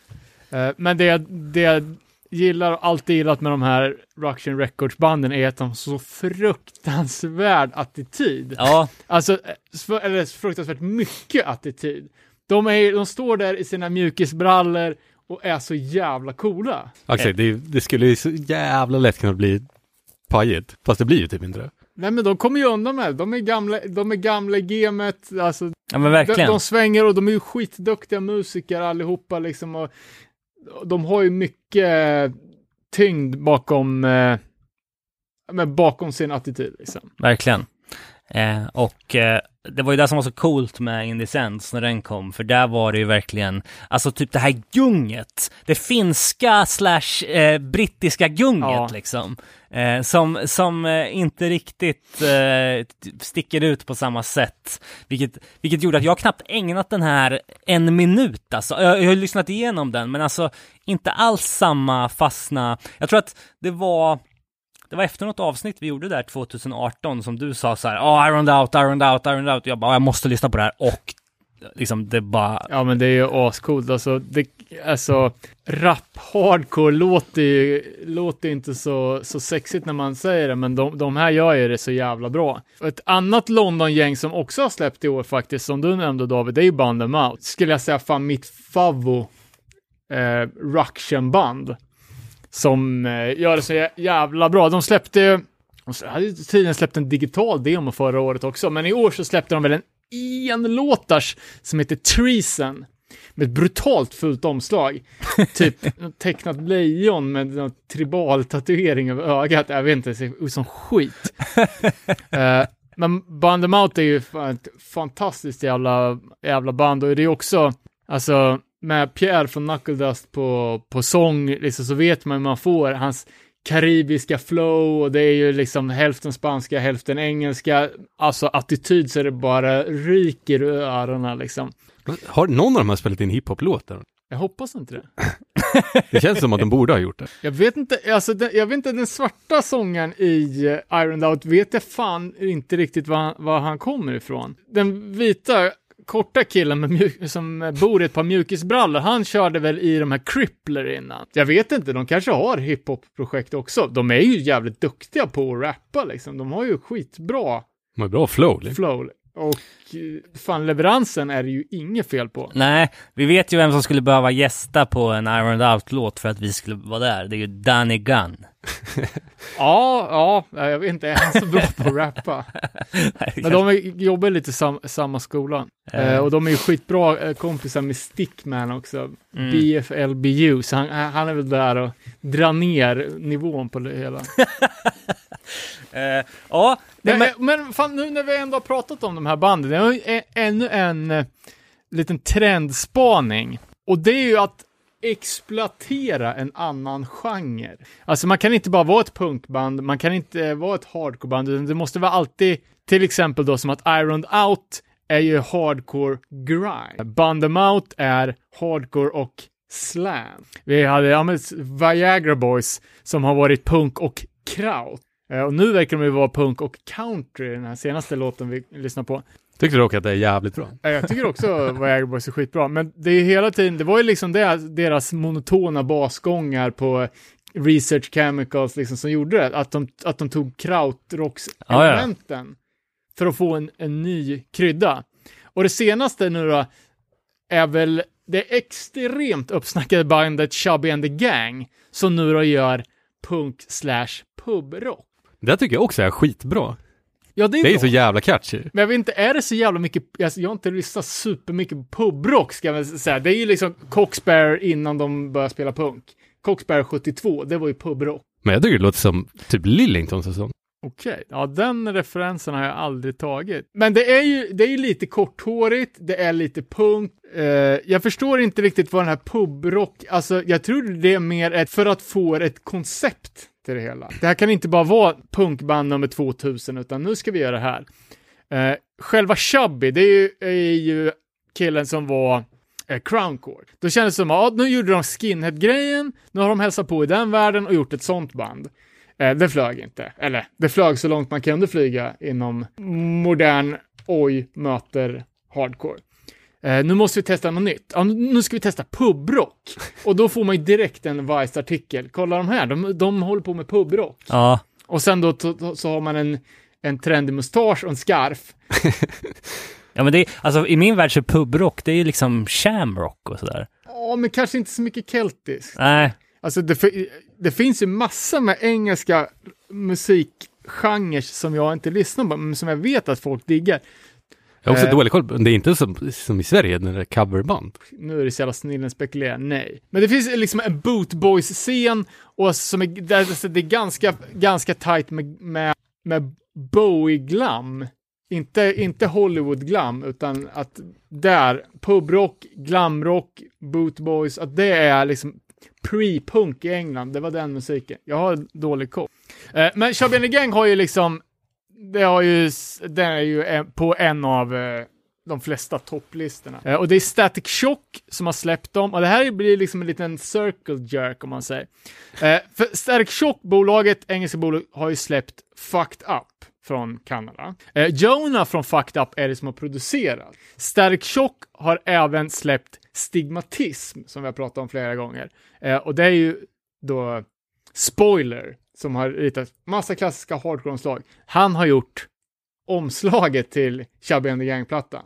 Så det är liksom hela familjen jobbar ihop. Tycker du att omslaget är snyggt eller? Jag vet inte, nu med den här tecknade Det är ju lite snyggt. Ja, eller? ja, ja lite. Jag ty tycker det är bättre nu. De gjorde ju en video med tecknat, en tecknad video, som är liksom riktig serieteckning med så här villains och eh, som då liksom knyter an till deras, eh, men det som var coolast som jag såg nu är att det, den är släppt eh, Alltså om, omslaget är, är, är cartoonritat liksom, massa så här detaljerad med massa olika figurer liksom. Men nu har den släppts på kartong med eh, ofärgat omslag och man får med en ask kriter. så man får rita i sin egen. Är det inte genialt? Ja, det är verkligen innovativt. Eh, såg även att det är ett band till som har tagit upp eh, 3D-glasögon till sjua Jaha. konceptet efter speedway. Jag är lite band att vi inte kom på den idén. Vi får tänka djupare. Ja. Eh, men eh, så, jag tycker ju att Chubby and the Gang låter alltså okej att man har svenskt färgade öron, men säg Accidents möter Voice, Voice of Generation. Det är ju jävla härlig blandning. Ja, men seriöst, de här banden fick jag, alltså Accidents var ju stora i, i, i Tyskland, kanske Voice också, men the Gang är ju stora på riktigt. Mm. De är ju där uppe i liksom så, så stor man kan bli och ändå vara ett underground punkband. Eh, såg även att eh, eh, Megan som spelar med Big Cheese har hakat på Chubby and the Gang. Så det här är ju den andra Big Cheese-medlemmen eh, som spelar i det här bandet. Eh, och Big Cheese är ju en av de andra engelska fullängdarna som har blivit mest uppsnackade om i år. Just det. Är det något ni har lyssnat på? Nej. Jag har fan inte gjort det heller. Eh, den kom ju ganska tidigt och den är ju jävligt cool. Alltså, Big Cheese, vet fan, det känns som att de alltid varit hypade i Sverige. Jag kommer ihåg att Stockholmsgänget hypade dem satan redan på, på det första de släppte. De gjorde ju den här, fan heter den, eh, Aggravated Muppery 7 för några år sedan och de på demonivå. Men det här är ju liksom folk som har tusen andra band som spelar i tusen olika genrer och kan göra det skitbra. Eh, det här är ju, ja men som ett skitigare nya, eller skitigare version av eh, Chromag med jävligt mycket breakdown-influenser. Okej. Eh. Vad fan hette, vad hette de från Jönköping? Hette inte de också något med Big Cheese? Big deal. Big Deal, ja just det. Så var det. Big Cheese är ett jävla udda namn. Ja. Superudda. Det måste bet- betyda någonting. Nej, men det är skitbra. Omslaget är skitcoolt. Det är ju liksom en liten pastisch till, eh, eller pasti- pastisch på eh, Agnostic Fronts Cause for Alarm-omslag. Mm. Det är liksom li- o- olika characters, det är någon punkare som gapar, det är en tortyr, eh, Mm. ja, ju- ett jordklot som manglar sönder i en tortyrkammare. Just det. Men det är ju superbra, superuppsnackat. Jag kan fan slänga in en eh, old school-grej som är fan nästan topp på min old school-lista. Ett band som jag trodde var engelskt på grund av lite udda namn. Och det är ju Pummel. Har ni hört dem? Nej, Pummel. Jo, vänta, eh, jo. Däremot, pa- pam, att bli pumlad liksom. eh, det är ju... Eh, Man blir uppboxad. Ja. Jag, jag visste inte vad det betydde. Jag tänkte varje gång det kommer ett old school-band som heter någonting som man inte vet, vet vad det är, så är det något brittiskt. Typ som Kulprit och Shrapnel och alla Ja. som kom för några år sedan. Pummel. Men det här är ett Boston-gäng. Snabb googling, puckla på. Ja. mm. Eh, det låter alltså lika, det säger Englandskaxigt och det låter typ som tidiga Sick Overall fast lite hårdare. Oj. Eh, och de har släppt två demos innan den här sjuan och eh, det verkar vara riktigt unga kids. Eh, så det är bra. Fram, framtiden för old school hardcore. Fett. Pummel. Glöm aldrig det. Pummel. Låter engelskt, ser engelskt ut. Glömmer aldrig det du. Ja, ska jag gå in på eh, min topp tre kanske? Do it. Eh, jag kan börja då med en platta som jag har sett fram emot jävligt länge. Eh, ett band som tog tillfället i akt med att eh, få ut det här nu eh, under eh, liksom nedtid mellan andra band som inte kan turnera. Eh, och eh, jag pratar om Enemy Alliance som släppte nu äntligen sin Damnation Dawning på Black Star Foundation. Eh, den här skivan har ju, som jag förstår det, varit inspelad i en herrans massa år, men eh, som GG tog eh, in och eh, mixade och mastrade om. Och eh, nu kom den då ut på Blackstar. Eh, finns eh, ute fysiskt också i flera olika färger eh, på på Blackstar då som man kan eh, beställa. Men det är ju Rodrigo från Satanic och Stefan Bratt från No Fun eh, och Atlas eh, som eh, har 13 jävligt bra skatepunk eh, låtar med lite metal-influenser och solon och sånt där gött som jag älskar. Var det nervöst när du skulle lyssna på det första gången? Men... Eh, nej, men grejen är så här att jag visste ju att typ hälften var bra redan, för det är låtar som de har släppt tidigare i olika split, split på olika splittar och så här. Men eh, jag, jag var jävligt impad av liksom eh, om eh, masteringen och mixningen liksom på det och att det låter så jävla bra. Eh, och det är helt i min, min bok av bra, snabb hardcore punk skate. Så, så att eh, Damnation Dawning av Enemy Alliance kommer på min tredje plats. Eh, sen så, eh, alltså jag tror att två av tre på den här listan eh, är ganska väntade från mitt håll. Eh, sekunderna har jag ju pratat om hela året liksom och deras Paradiset EP var ju en av de få eh, fysiska releaserna, den sjuan som jag köpte i år. Eh, och eh, ja, jag tycker att det här är bara för jävla bra alltså. Ehm, jag vet inte, det var ju du och jag David som, ehm, som, bollade det här fram och tillbaka på något chattfönster. Eh, Jag är också en sucker för sån här musik. Alltså. men, eh, men liksom, vi, vi har ju tidigare profeserat våran förkärlek till Svart katt. Och ehm, det är ju typ var femte år som något så här bra svensk punkband dyker upp som man verkligen tar till sig. Och Fan, sekunder, det är stora ord alltså. sekunderna är ju ett, ett av dem. Ehm, Men det är uppenbarligen svårt att få till det här. ja, För det blir ju lätt lastkaj. precis. Det här är ju långt ifrån det, tycker jag. Och, och inget ont om lastkaj David. Ganska mycket ont om lastkaj. Ja, men det är, Nej, jag skojar. Jag, håller, jag håller, håller med, alltså man behöver inte sätta olika värderingar på det, men att det är två ol- olika saker. Eh, även om det kanske kan låta lite, lite, lite liknande, men Trall versus Håkan Punk, att det faktiskt är två olika grejer. Mm. Eh, Jag, jag är ju inte så mycket, mycket för trallen, men jag dyrkar Håkan. Och eh, att man gör det så pass simpelt rent musikaliskt, men också, Det är så jävla svårt att göra det, ja, fast det låter så enkelt. nej precis. Oh, Spaning 2021. 2000? Jo, 2021. 2021. Håkan Hellström släpper en punkskiva. ja, Det här skulle fan kunna hända alltså. Faktiskt, faktiskt. Eh, Har han spelat en punkband eller? Jag vet inte. Det måste han ha gjort. Det Broder Daniel, han spelade ju Broder Daniel. Men det är länge punkband.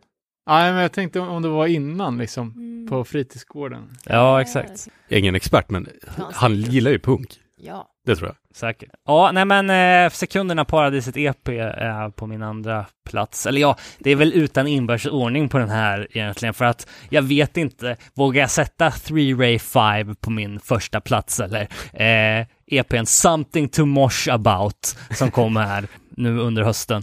Eh, Oj, vad är det här? Ja, det är Chicago Beatdown kan man säga. Eh, jag har ju varit där och harvat många gång i No Zodiac och liksom alla de här eh, banden, men eh, Three Ray Five är ju mer åt eh, det här klassiska beatdown-hållet liksom. Eh, de släppte en fyrspårs eh, EP i september och eh, jag blev faktiskt tipsad av Jens eh, om det här och alltså jag har bara fastnat totalt. Eh, supertungt, supermors, eh, morskåls, eh, ashård sång, liksom attityd så in i helvete. Eh, nej, men jag, jag gillar det här, det är jävligt hög kvalitet, även fast det här är det enda de har släppt. Eh, så, så kan jag verkligen rekommendera det, det går inte att sitta still när man lyssnar på det. Liksom. Kanske är det inklippt.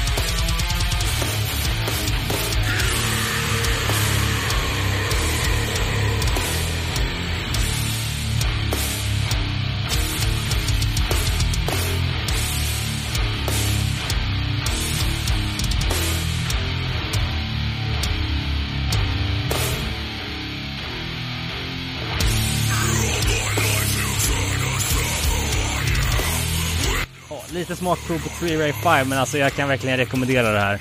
Eh, jag gillar det verkligen. En av de bästa i år faktiskt. Ja, det var en jävla stapling av crosspartier. När man trodde att det var slut så kom det ett till. One more round, one more round. Ja, Var den från Chicago? Eller? Jag Jajamän. läste en jävligt sjuk grej Chicago verkar vara jävligt gnarly nu för tiden. Alltså? Att du har större chans att inte dö om du tar värvning och åker till Mellanöstern och krigar än att bo kvar i, US- eh, i Chicago. Jag vet, det kan inte stämma men det är sjukt.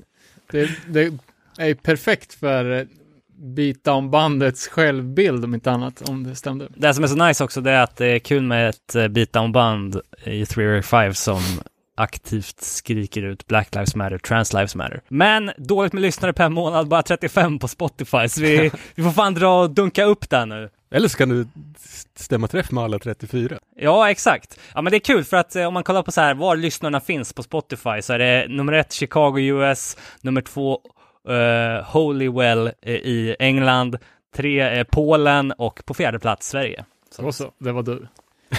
Yes. eh, är det någon som har något mer? Jag kan dra på min favoritskiva förra året. Inte helt otippat, Be Well. Du gillar det ju. Det gör jag. Jag har dock även här inte lyssnat tillräckligt mycket på den här. Jag lyssnar bara hur många gånger som helst. Jävla bra gjort det alltså. Jag såg ju eh, när man kollade eh, lyssnarnas topp tre som de har lagt upp, eh, så är ju här en platta som återkommer alltså om och om igen. Det är eh, The Weight and the Cost. Precis. Du då Danne? Jag har lyssnat för lite på den för, för, att- för att kunna riktigt gå ner det. Jag tänker så här att om jag skulle ge det här ett par, ett par lyssningar till så tror jag att det skulle kunna bli riktig Ignite gråtfest för att det, är, det har sån... Sån jävligt potential. personliga texter. Alltså. Mm. Ja, jag fattar, jävligt jag bra skrivna också. Men det är ju någon sorts finsmakar eh, old school, kan man väl säga. Släppt Ja. på något som heter End Hits Records. Um, obekant för mig. Finsmakar old school. Ja. Det är inte så jävla old school än. Det är jättemelodiöst. Ja, ja jag, jag ser old school med allt som inte är beatdown. Nej, vad subgenre är det då? Alltså melodiös hardcore. Melodiös har Eh, Det som är så snyggt med Be Well tycker jag, det är ju alltså eh, att de är så jävla konsekventa med omslagen genom sin diskografi. Alltså ända från den, jag vet inte om det var deras första självbetitlade. Eh, Men de har bara släppt en skiva. Ja, exakt. Det där är digitala singlar på Spotify. ah, okej. Och det är ju, det är ju samma. Det är samma låtar som... eh, De ja, kan dock ha olika omslag i Europa och i USA. Jaha, okej. Båda ser bra ut. också. Det är jävligt snyggt, snyggt dock. Men det är ju så art, artfoton med Ja. bra ljus. Precis. Och bra typsnitt. Olika miljöer i bra belysning. Det Ja, det. precis. Precis som bandet Ocean Hills. som hade fast med en registreringsplåt Ja, på just. varje. Eh, nej men alltså, eh, helt klart en favorit för många och eh, det är väl bara att hoppas att Be Well bokas till någon fet festival framöver när man kan börja gå på spelningar igen så kanske man får se dem. Ja, man har ju sett dem på varenda topplista. typ. Ja, Men det är fan, det är någonting när folk skriver så personliga texter typ, att det är, tar ju på ett annat sätt. Alternativt att han är jävligt duktig på att sätta ord för att må piss. typ. precis. Ska man göra en 2021-spaning då är att de kanske byter bolag och hamnar på, Pure Noise. ja eller eh, Triple B eller, Jag tror de fan Hopeless. är, är för stora för Triple B. ja. Känns som Det är relapse eller någonting. Ja, Relapse, ja exakt. Eller Mission 2, om de finns kvar. Ska jag trycka in en då? Det här är inte bara nya låtar. Jag är ganska säker på att det är nyinspelningar. 100% säker på att det är omgjorda varianter på låtar i alla fall, för det låter lite annorlunda. Men om Be Well är upphypade så måste det här vara fan ett av världens minst ohypade band. Japanska Creep Out. 2000 spelningar på den populäraste låten som är 10 år gammal. Oh jävlar. Det är inte mycket spelningar. Eh, Creep Out som vi har snackat om ganska många gånger förut släppte i, släppte i Swines and Heretics bara på CD. Just det. Såklart. Eh, och det här är ju ett totalt skamlöst gäng som tar allt som, som är coolt, de är som en amöba, bara sväljer allt som är coolt. Är inte framförallt Integrity? Ja, bland annat skulle jag säga. Eh, de har ju även ganska mycket hiphop-element som Integrity absolut inte jobbar med. De har ju eh, ganska mycket eh, gang-affiliated, de släppte till exempel en split med Crowd Deterrent associerade med SOSF som, eh, ja, låt oss med brist på bättre ord kalla det för gangster-hardcore, som absolut inte Integrity har. Så att jag tycker att de, de tar ganska friskt från olika grejer. Dock har de även tagit grejer so- som inte är så coola, märkte jag när jag kollade på deras diskografi. Eh, de har ju knappt släppt någonting på vinyl, men massa CDs. Eh, och det första de gjorde var att ge en split med bandet Empire Falls. Det är ju ett amerikanskt straight edge-band som- ganska snabbt blev ett RAC-band och är så pass höger så att de blev blockade på, från Men discos. Det är de som har gjort en sp- split med Pitbulls. Ja, precis. Eh, och ja, jag vet inte fan. Det är ju ganska allmänt känt att eh, japaner hatar kommunister eh, i och med den här liksom superbeefen de har mot Kina. Eh, till exempel liksom det jap- japanska bandet The Stalin. Eh, när de, de har ju sagt att liksom att hade vi tagit namnet The Hitler hade ingen ryckt på axlarna. Men vi tog det sjukaste namnet vi kunde komma på. Och det var The Stalin. Mm. Eh, så jag vet inte om man liksom vill vara lite snäll och liksom tycka att ja, japaner, de fattar ingenting. Liksom, de, de är antikommunister per definition. Det är ju inte jättesnyggt att ha, splittat med ett White Power-band. Nej, nej, nej. Men å andra sidan så har de släpp, splittat med Crowd Deterrent som är ett aktivt AFA-band. Eh, så jag vet inte. Eh, de har i alla fall en jävligt knepig diskografi med fem CD-album och en jävla massa olika varianter på samma låtar. Creep out alltså eller? Creep Out, Har ja. de samma liksom, eh, alltså jag blir nästan, jag blir snurrig av att titta på omslaget på den här Swines and Heretics. Alltså, är det samma typs... Ja, men det här, Swines and Heretics, det är väl eh, ett, typ ett foto på den här sektledaren, han som pumpar ut saringas i tunnelbanan. Jaha. Fast de har dragit det nästan, oh, det är ju trendspan igen. Så man skulle behövt ett par 3D-briller. Men är det inte jävla, det ser nästan ut som att det är en Nike-logga i mitten. Kan det säkert också vara. Glitch in the matrix. Ja, ja, men, Men det är ju också Holy Terror-kors och sånt över hela skiten. ja, precis. För eh, alltså, de, de snor ju som sagt skamlöst. De har ju tagit Integrity-skallen och bara mångat till den lite, typ tryckt ihop den och gjort den till sin logo. De har ju även använt eh, det som förr, i detta, för, förr i tiden var Cleve, Cleveland Indians logo. Det baseballlaget har ju ja, ja. Bytt blivit namn. något annat, men den, den har de ju också använt. Eh, och de har ju de har spelat in vocal test. Mycket enkelven. Ja, Dwiddy är med på en låt va? Ja, precis. En, en, en, svinbra låt. Och efter att, eh, att eh, Integrity hoppar på den här häxhysterin eh, och även Ringworm så, så börjar ju Creep Out också sjunga om häxor. Eh, och de var ju snabba med, med anamma att använda två V istället för ett W. Just det. Och även att använda vanligt V istället för U. Eh, Ge det fem skivor till, då är det bara v-.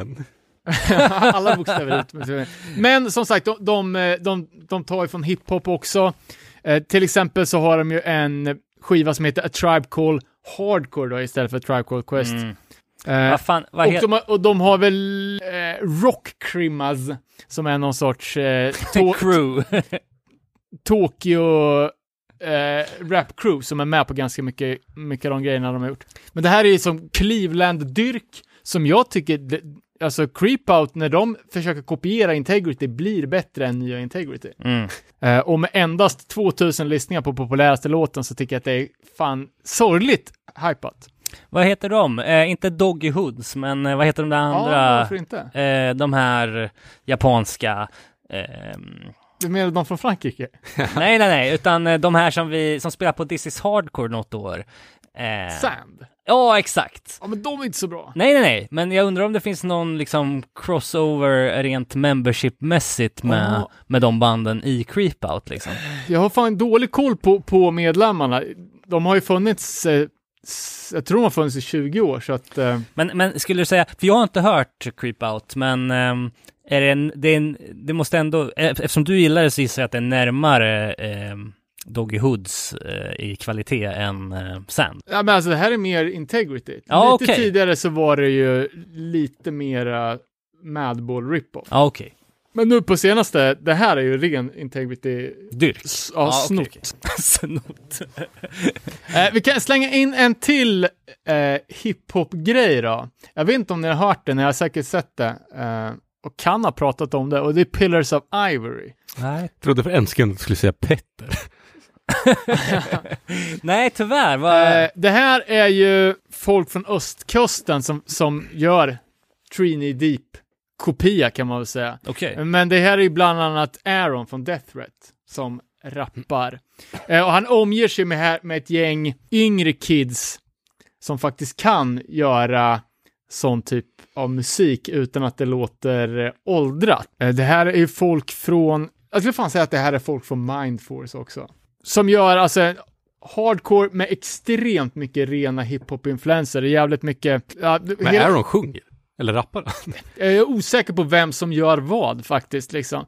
Vilka delar som, som Aaron lägger, men det är ju rena ra- rappartier och rena, alltså hiphop eh, beat, part, eller liksom upplägg. Eh, hela, hela den här, som jag faktiskt tror har, den har släppt på sjua, men framförallt på kassett, eh, är ju på röka på-tema. Eh, och då både weed och dust. Vad fan är Dust för någonting? Eh, PCP. Eh, någonting som Death Threat har hållit på med sedan dag ett också tror jag. Eh, men de säger det på flera ställen, bara typ if you don't smoke weed, stay the fuck away from us. Så hela skivan är ju liksom någon sorts, ja men lite som att Leak Bro, som ni lyssnar på, på det hiphop-projektet, som gjorde ett band som var helt dedikerat till Angel Dust-missbruk. Mm. Någonstans här. Jävligt coolt tycker jag. Jag älskar ju allt Aaron tar sig till. Tyvärr är det här släppt av Streets of Hate som är ett jävla bluffbolag eh, som har rippat mig på, på demos. Eh, men fortfarande coolt. Ja, fan vad kul. Eh, det är annorlunda. Ja, jag är inte, ja, jävligt spänd på att höra det här. ja. Ja, men, Jag tycker han sjunger så jävla bra Ja. i Death Threat. ja, som fan. Det är ju topp Typ, fem ja, bäst sångare, ja. och eh, faktiskt. slänga in då igen Teamsters som ett annat projekt som han har släppt under året, som är mer tidiga Death Threat-stuket. Plus då det här Stone-bandet som man kan ha ihop med sin farsa. eh, som också handlar sjukt mycket om och eh, röka ner sig och få hallucinationer typ. Ja. Och, s- och skriva om det. Eh, fan, ska vi avhandla eh, Trini Deep-LPn också då? Eh, slang för någon jävla varningsstab i prison, prisonet, i fängelset. eh, har, jag, har jag tagit till mig att det ska betyda i alla fall. Ja, det är ju... Ja, jag trodde det var som Six Feet. Nej, Alltså, det, det är tydligen slang för att man varningsstabbade i fängelset. Eh, typ. klassisk varningsstab. Ja, det är väl det enda som är klassiskt med den här skivan, för den är så jävla märklig. Eh, det är ju en, en LP som är släppt med 11 låtar. De två enda låtarna som är riktiga från start till slut-låtar är de låtarna Duck Down och Devil's Playground som redan var släppta på den här promon med det vedervärdiga omslaget. Mm, mm. Alla andra låtar innehåller minst 45 sekunders intro och kanske till och med ett lika långt utro. Sen är var tredje spår en renodlad, antingen ett, en eh, ja, hiphop-låt eller ett intro. Ibland radioteater också. Det här är den konstigaste skiva jag har hört. På ett bra eller dåligt sätt. Jag vet inte, alltså precis börjat lyssna på den här back-to-back. Jag har alltid haft massa låtar med i olika playlists. Jag, jag har liksom inte hört den från start till finish. Nej. Men det, det blir jävligt konstigt. Det är liksom som en extremt skruvad version av Cold World. Eh, och jag, alltså det är en skitbra skiva, låtarna är bra, alla partier i sig är ju coola och bra. Men jag tänker bara att det blir så jävla konstigt. Hur ska de göra när de spelar det här live? För att alltså mer än hälften av musiken på den här går ju inte att framföra på instrument. Och Jag vet inte, jag, jag har kanske varit på ett dussin hiphop-gigs i hela mitt liv. Du vet säkert mer Robin, men en grej som jag, som jag blir jävligt besviken på eh, hiphop live är ju att de aldrig kör låtar, ja men hela låtarna, utan det, när någon fitar på en låt och är inte personen som gör det med så är det ingen annan som sjunger dens vers. Nej. Så man får liksom, kanske i bästa fall då en vers och sen en refräng. Och likadant tänker jag att så här kommer det bli när, Trini Deep ska spela live, att, att det blir liksom en rumphuggen version av låten. Ja, men precis. Det, det går inte, alltså man kan inte komma undan med att lägga in eh, scratch-ljud på breakdowns på skivan och sen inte ha med det live.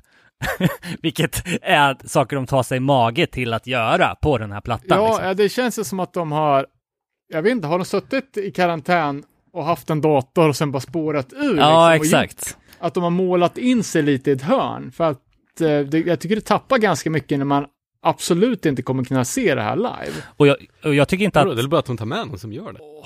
Det flyger inte. En, Det- en, och en trummis ska inte ha sampler på scen på ett hardcore-gig, liksom. Det är för mycket teknik.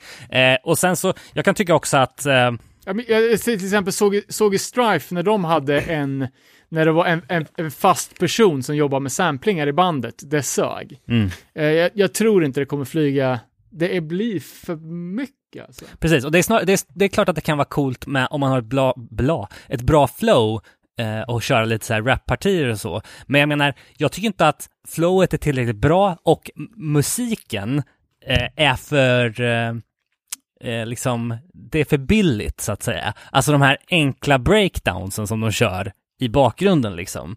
Men det går ju säkert på skiva. Live kommer det låta konstigt. Ja, för, för, vi, för vissa grejer, liksom de här eh, hiphop-grejerna och liksom eh, de eh, icke-hardcore-typiska partierna, de liksom loobar upp för att man ska kunna köra ett sånt parti som typ Era of Terror. Där det är liksom fan det mest ignoranta jävla gruffsånger, alltså det är ett idiotrim och det är liksom bara uh, uh, uh, uh. Och det är en, jag vet inte ens om det är en vers eller refräng. Och det, blir, kan bli konstigt att bara ha det separat. Eh, men hur, alltså- hur som helst, jag tycker att det är jävligt coolt och det är ju liksom gruffigt så in i helvete. Det är ignorant, framförallt. Ignorant och sån jävla, det är jävligt mycket street och gangsta-attityd. Eh, vilket de säkert kan, kan backa upp. Det blir svårt att ha den här imagen som ett svenskt band, men det känns som att de, de kommer undan med det. Verkligen, och de sätter ju verkligen sin stämpel på omslaget också med Tampa-dyrken där liksom. Eh, jävligt coolt. Sen är det intressant, de har en som heter OG Intro. Jag vet inte, nu är det jag som sitter och fantiserar hemma, men det är någon väldigt vän röst som är, som presenterar liksom Yo, yo, my boys from... Men det låter någon så här, vet som, om ni lyssnar på P3 Soul, eh, Mats Nileskär brukar snacka om så här sissy bounce. Och det är en subgenre till bounce då, som är Mm. liksom gjort av gay och transpersoner som spelar med det här då, superfjolliga och ändå dyngmacho. Jag vet inte, det känns som att det är någon sån här sissi, deras kompis som är sissy bounce rappare som lägger det här introt för att det är, ja men ett superklassiskt sånt eh, tuffing hiphop intro, man gör shoutouts hit och dit, och, fast det görs med en sån liksom riktigt vän röst. Ja, Som också är lite såhär bara coolt men jävligt otippat. ja, ja, ja exakt. Eh, men jag tror att den här är ju också med på, på de flesta topplistorna. Eh, Ja, det är Triple B som har släppt det. Helvete vad de har släppt skivor i år alltså. Det är fan hur mycket som helst. Ja, ja, jag har inte kollat på det. Men jag tror att de som är in, alltså verkligen är nere med Three Knee Deep, eh, vilket jag tycker, vi, man var ju där när de släppte Wrong World liksom, alltså, och även hela, eh, liksom, även om inte jag tyckte att den här två, s- två låtars eh, demon som de släppte förra året var, var lika bra så alltså i alla fall till Wrong World så vill man ju bara riva hela sin, sitt, sin lägenhet och fortsätta liksom. Ja, nej men det är ju det. Det här är ju, Morsa. riv, det är ju rivmusik. Ja, eh, men när man får allt i sin helhet som man får på den här plattan så jag håller med dig att den är sjukt eh, slirig alltså. Ja, verkligen jättekonstigt. Och sen att det är så långt ifrån vers, refräng, vers, refräng, stick, refräng. Mm. Upplägget man kan komma. Det är helt olinjärt. Mm. Vilket jag antar är, är bara bra och coolt, men också lite märkligt. Mm. Jag kan, kan snabbt slänga in en band som jag pratat om många gånger som gör exakt samma sak som de alltid har gjort och det är nya Eco Strike, A Truth We Still Believe. Eh, 90-tals Strife-dyrken fortsätter, extrem fokus på vegan straight edge, låter precis som vanligt, skitbra, ett av mina favoritband, men det är 0% nytt och därför kanske den inte hamnar på bästa LP-platsen. Hade den varit helt ny, kommit från ingenstans, hade den gjort det. Ja. Ehm, Jag ska dra en favorit för mig då. Constant Elevation. mhm. Har du lyssnat på den? Nej. Jävligt bra tycker jag. Tyckte inte den första var så bra, men den nya var ju fan pissbra. Intressant. Jag snackade med Mattias Grane faktiskt, eh, som har gjort den här eh, år, eller nästan på dagsbasis uppdaterade Spotify-playlisten på nya släpp. Eh, och han hade faktiskt med den på sin, eh, på sin topplista. Och frågan jag ställde till honom var, vad tror du det är att de vill? Ja. För att jag, jag, jag köpte sjuan som kom förra året, jag gillar det, men jag fattar verkligen inte vad, vad, vad det ska vara. Men den första sjuan var ju bra, men inte så speciell kanske. Det andra är ju, jag vet fan. Men vad Det- rör det vi är oss i för genre? Det är Revelation, kan ju tänka dig det. Ja.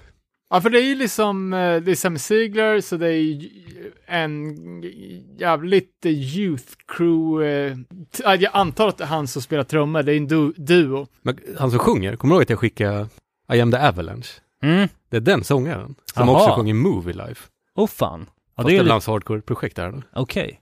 Men eh, är det liksom något ni, ni rekommenderar att man kollar upp eller? Ja, för fan. Jag, jag, jag, Jag, jag, tycker det är bra. pissbra. Det, det är en sjua. Det är perfekt fyra låtar. Ja, ja, ja. Ja, det är det formatet man älskar att ta till sig av.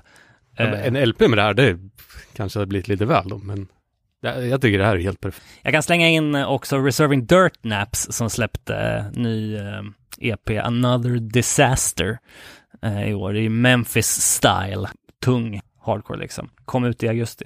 Ja, jag kommer ihåg att jag, jag nämnde den när den precis har släppt, men sen lyssnade jag aldrig på den. Nej, Men det är ju, det är stabilt. Det är som en nya World Be Free då. nej, tyvärr. Nope. Inte jag heller. Eh, och det var ju lite det jag var, var rädd för, liksom när Constant Evalu- Evalu- Constant Evaluation. Eller, Men det är också ett, ett band som är med på må- mångas topplistor. Inte World Be Free antar jag. Nej, det är De med omöjligt. på noll. Okej, innan vi avrundar så ska vi väl nämna lite svenska grejer också. Jag kan börja med att shouta ut Constant Ab- Abuse som släppte sin eh, EP, var det väl? Eh, GNVP i år och eh, även nu eh, senare, Ja, No Saving Grace. ja, No Saving Grace, ja, exakt, med nya låtar. Eh, Jag vet, jag vet inte riktigt vad, vad, det, om det här är en uppbygg för kommande släpp. Men Det måste det väl ändå Det lät ju, lät ju jävligt bra. Vi har ju snackat om de här svenska banden så jävla mycket tidigare, men återigen, tusen, tusende gången, Speedway, Mm. Sveriges hardcore-framtid. Kanske en favorit, alltså, inte för att de är svenska, favoritsläpp för mig i år. Alltså. Ja, jag det är så jävla bra. Jättebra. Igen, säger det, Embrace Death, håller Örebrofanan högt, skitbra demo. Revolutionize, Dollar Green Records. Ja, den är, var Storsäljare, boom. Nej, fan, klipp bort det här. Jag kan inte sitta, jag kan inte sitta och dissa mig själv för fan. Fan, sålde slut direkt. Det lät ju som att jag var ironisk, vilket det lite var. Eh, och sen Revolutionize. Eh, ja, det var ju jävligt, jävligt grym sjua. Tyvärr kom ju corona satte till. Det här var ju ett band som skulle ut och spela. Det blev det ju inte så mycket med. Vi ligger i startgrupperna. Eh, Fortfarande några få ex kvar. eh, Ja, det precis. är bara att kolla in på Dollar Green. Ja, vi har ju sparat de eh, leftovers av de handritade omslagen. Också poddgäster då. Eh, Kim Ahls band Unjustified Violence, demon som kom tidigt på året. Oväntat jävla bra. Ja, verkligen. Eh, det är svårt att göra liksom den här old school-dyrken, men det, det här var riktigt bra demo. Eh, Manic Ride, som vi också har snackat mycket om. Lite konstigt ljud på den. Det är så jävla skränigt. Jag vet ju att det är lite mer åt stök hardcore-hållet till, men jag tror att det vart lite väl skräpigt. Det här är ju en tvålåtars promo bara inför kommande. Vi hoppas mycket på det. Kan redan nu droppa att Marcus kommer gästa oss i kommande avsnitt. Eh, Marcus Eriksson, även känd som Quarantined Marcus numera. Vad bra det där enhetsfanzinet var. Ja, verkligen. Det var kul alltså. Shoutouts till det. Okej, känn på den här då. Jag försökte göra korsordet. Jag tror att det är felritat. Är det någon som har klarat, då får- kan ni kommentera på det. Jag hittar någon grej som jag för mitt liv inte får ihop. Okej, vi har snackat mycket om de här banden, men har vi nämnt Kasshuvud? Får jag gissa att de är från Malmö eller? Såklart. Det här är ju Erik från Hårda Tiders eh, nya band och det är ju skånsk ignorant råpunk eh, med mycket hjärta. Oväntat bra. Alltså jag uppskattar ju råpunk, men det är ju kanske inte min favoritgenre sådär, men det här var riktigt jävla bra. Köpte sjuan på dirr, det tycker jag ni ska göra. Det finns en nypress på den ute. Det var som en med Urban Savage. Det är ju- var ju bra som fan. Ja, men de kan den nere i Skåne. Man ska Ja. inte, man ska inte underakta. Terror 83 kan vi shouta ut med. Eh, gamla avsomnade Malmöbandet Iron vet jag har mycket fe- feta grejer på gång inför 2021. Var käka lunch med Gustav därifrån för veckor sedan. okej, okej. Så han hintar lite. Eh, sen, jag vet inte fan, det, ja, ja, två ha, svenska hardcore köpte jag i år. Jag vet att det finns en till eh, och det är ju, måste ju vara Stockholm, Powerface. Eh, släppte en sjua på Adult Crash, danska bolaget, som är jävligt sväng. Det här är lite mer rock till stökpunken, men ändå jävligt nice. Har fan inte köpt en enda svensk hardcore-LP, förutom då dubbel-LPn från We're In Reach som jag faktiskt fick. Tusen tack för det. Jag kunde inte fan fin- vad, släpptes egentligen? Eh, Give Today var inte, det kanske var förra året. Nej, det var länge. Norrlandsgänget Misanthropic släppte en LP som ligger på Spotify, jävligt bra och sjukt oväntat mycket hardcore. Eh, kolla in den, den heter Catharsis. Sen tror jag att ett annat Umeå-gäng, nämligen Lepper, har släppt en LP, men den hittar jag inte nu på inför den här kollen. Summa summarum, svensk hardcore i alla dess skepnader är ju live and kicking, alltså av de typ 10 hardcore-demosarna jag köpte i år så låter typ alla band olika och alla band är bra. Så det här känns ju jävligt eh, lovande. Får se vad som händer när gigsen kommer igång och folk kan börja kanske släppa det man ligger och bunkrar på. Exakt, eh, och vi ser fram emot eh, Nowheres också från Linköping inför nästa år. Ja, De det är pepp. en fet EP på gång. Och ett vaccin så det kan bli några spelningar. Jag menar det. Ja, helst. Och sen så eh, får väl våran kära lyssnare K.A. Sandvik uppdatera oss med vad vi har missat från grannlandet eh, inför nästa avsnitt. Men eh, fan, det finns mycket bra att ta del av från 2020. Det finns mycket feta grejer på gång inför 2021. Eh, vi ska väl bara ladda batterierna nu och sen så är vi tillbaka om några veckor igen med ett nytt avsnitt där vi tar ja, kickstartar eh, 2021-säsongen. Can't eh. wait! Eller hur? Fortfarande kul det här. Alltså. Still going strong alltså. Ja, fan. Danne, David, Elinor, tack! What's the meaning of all of this? What's the point of even trying? Every time I get up, I get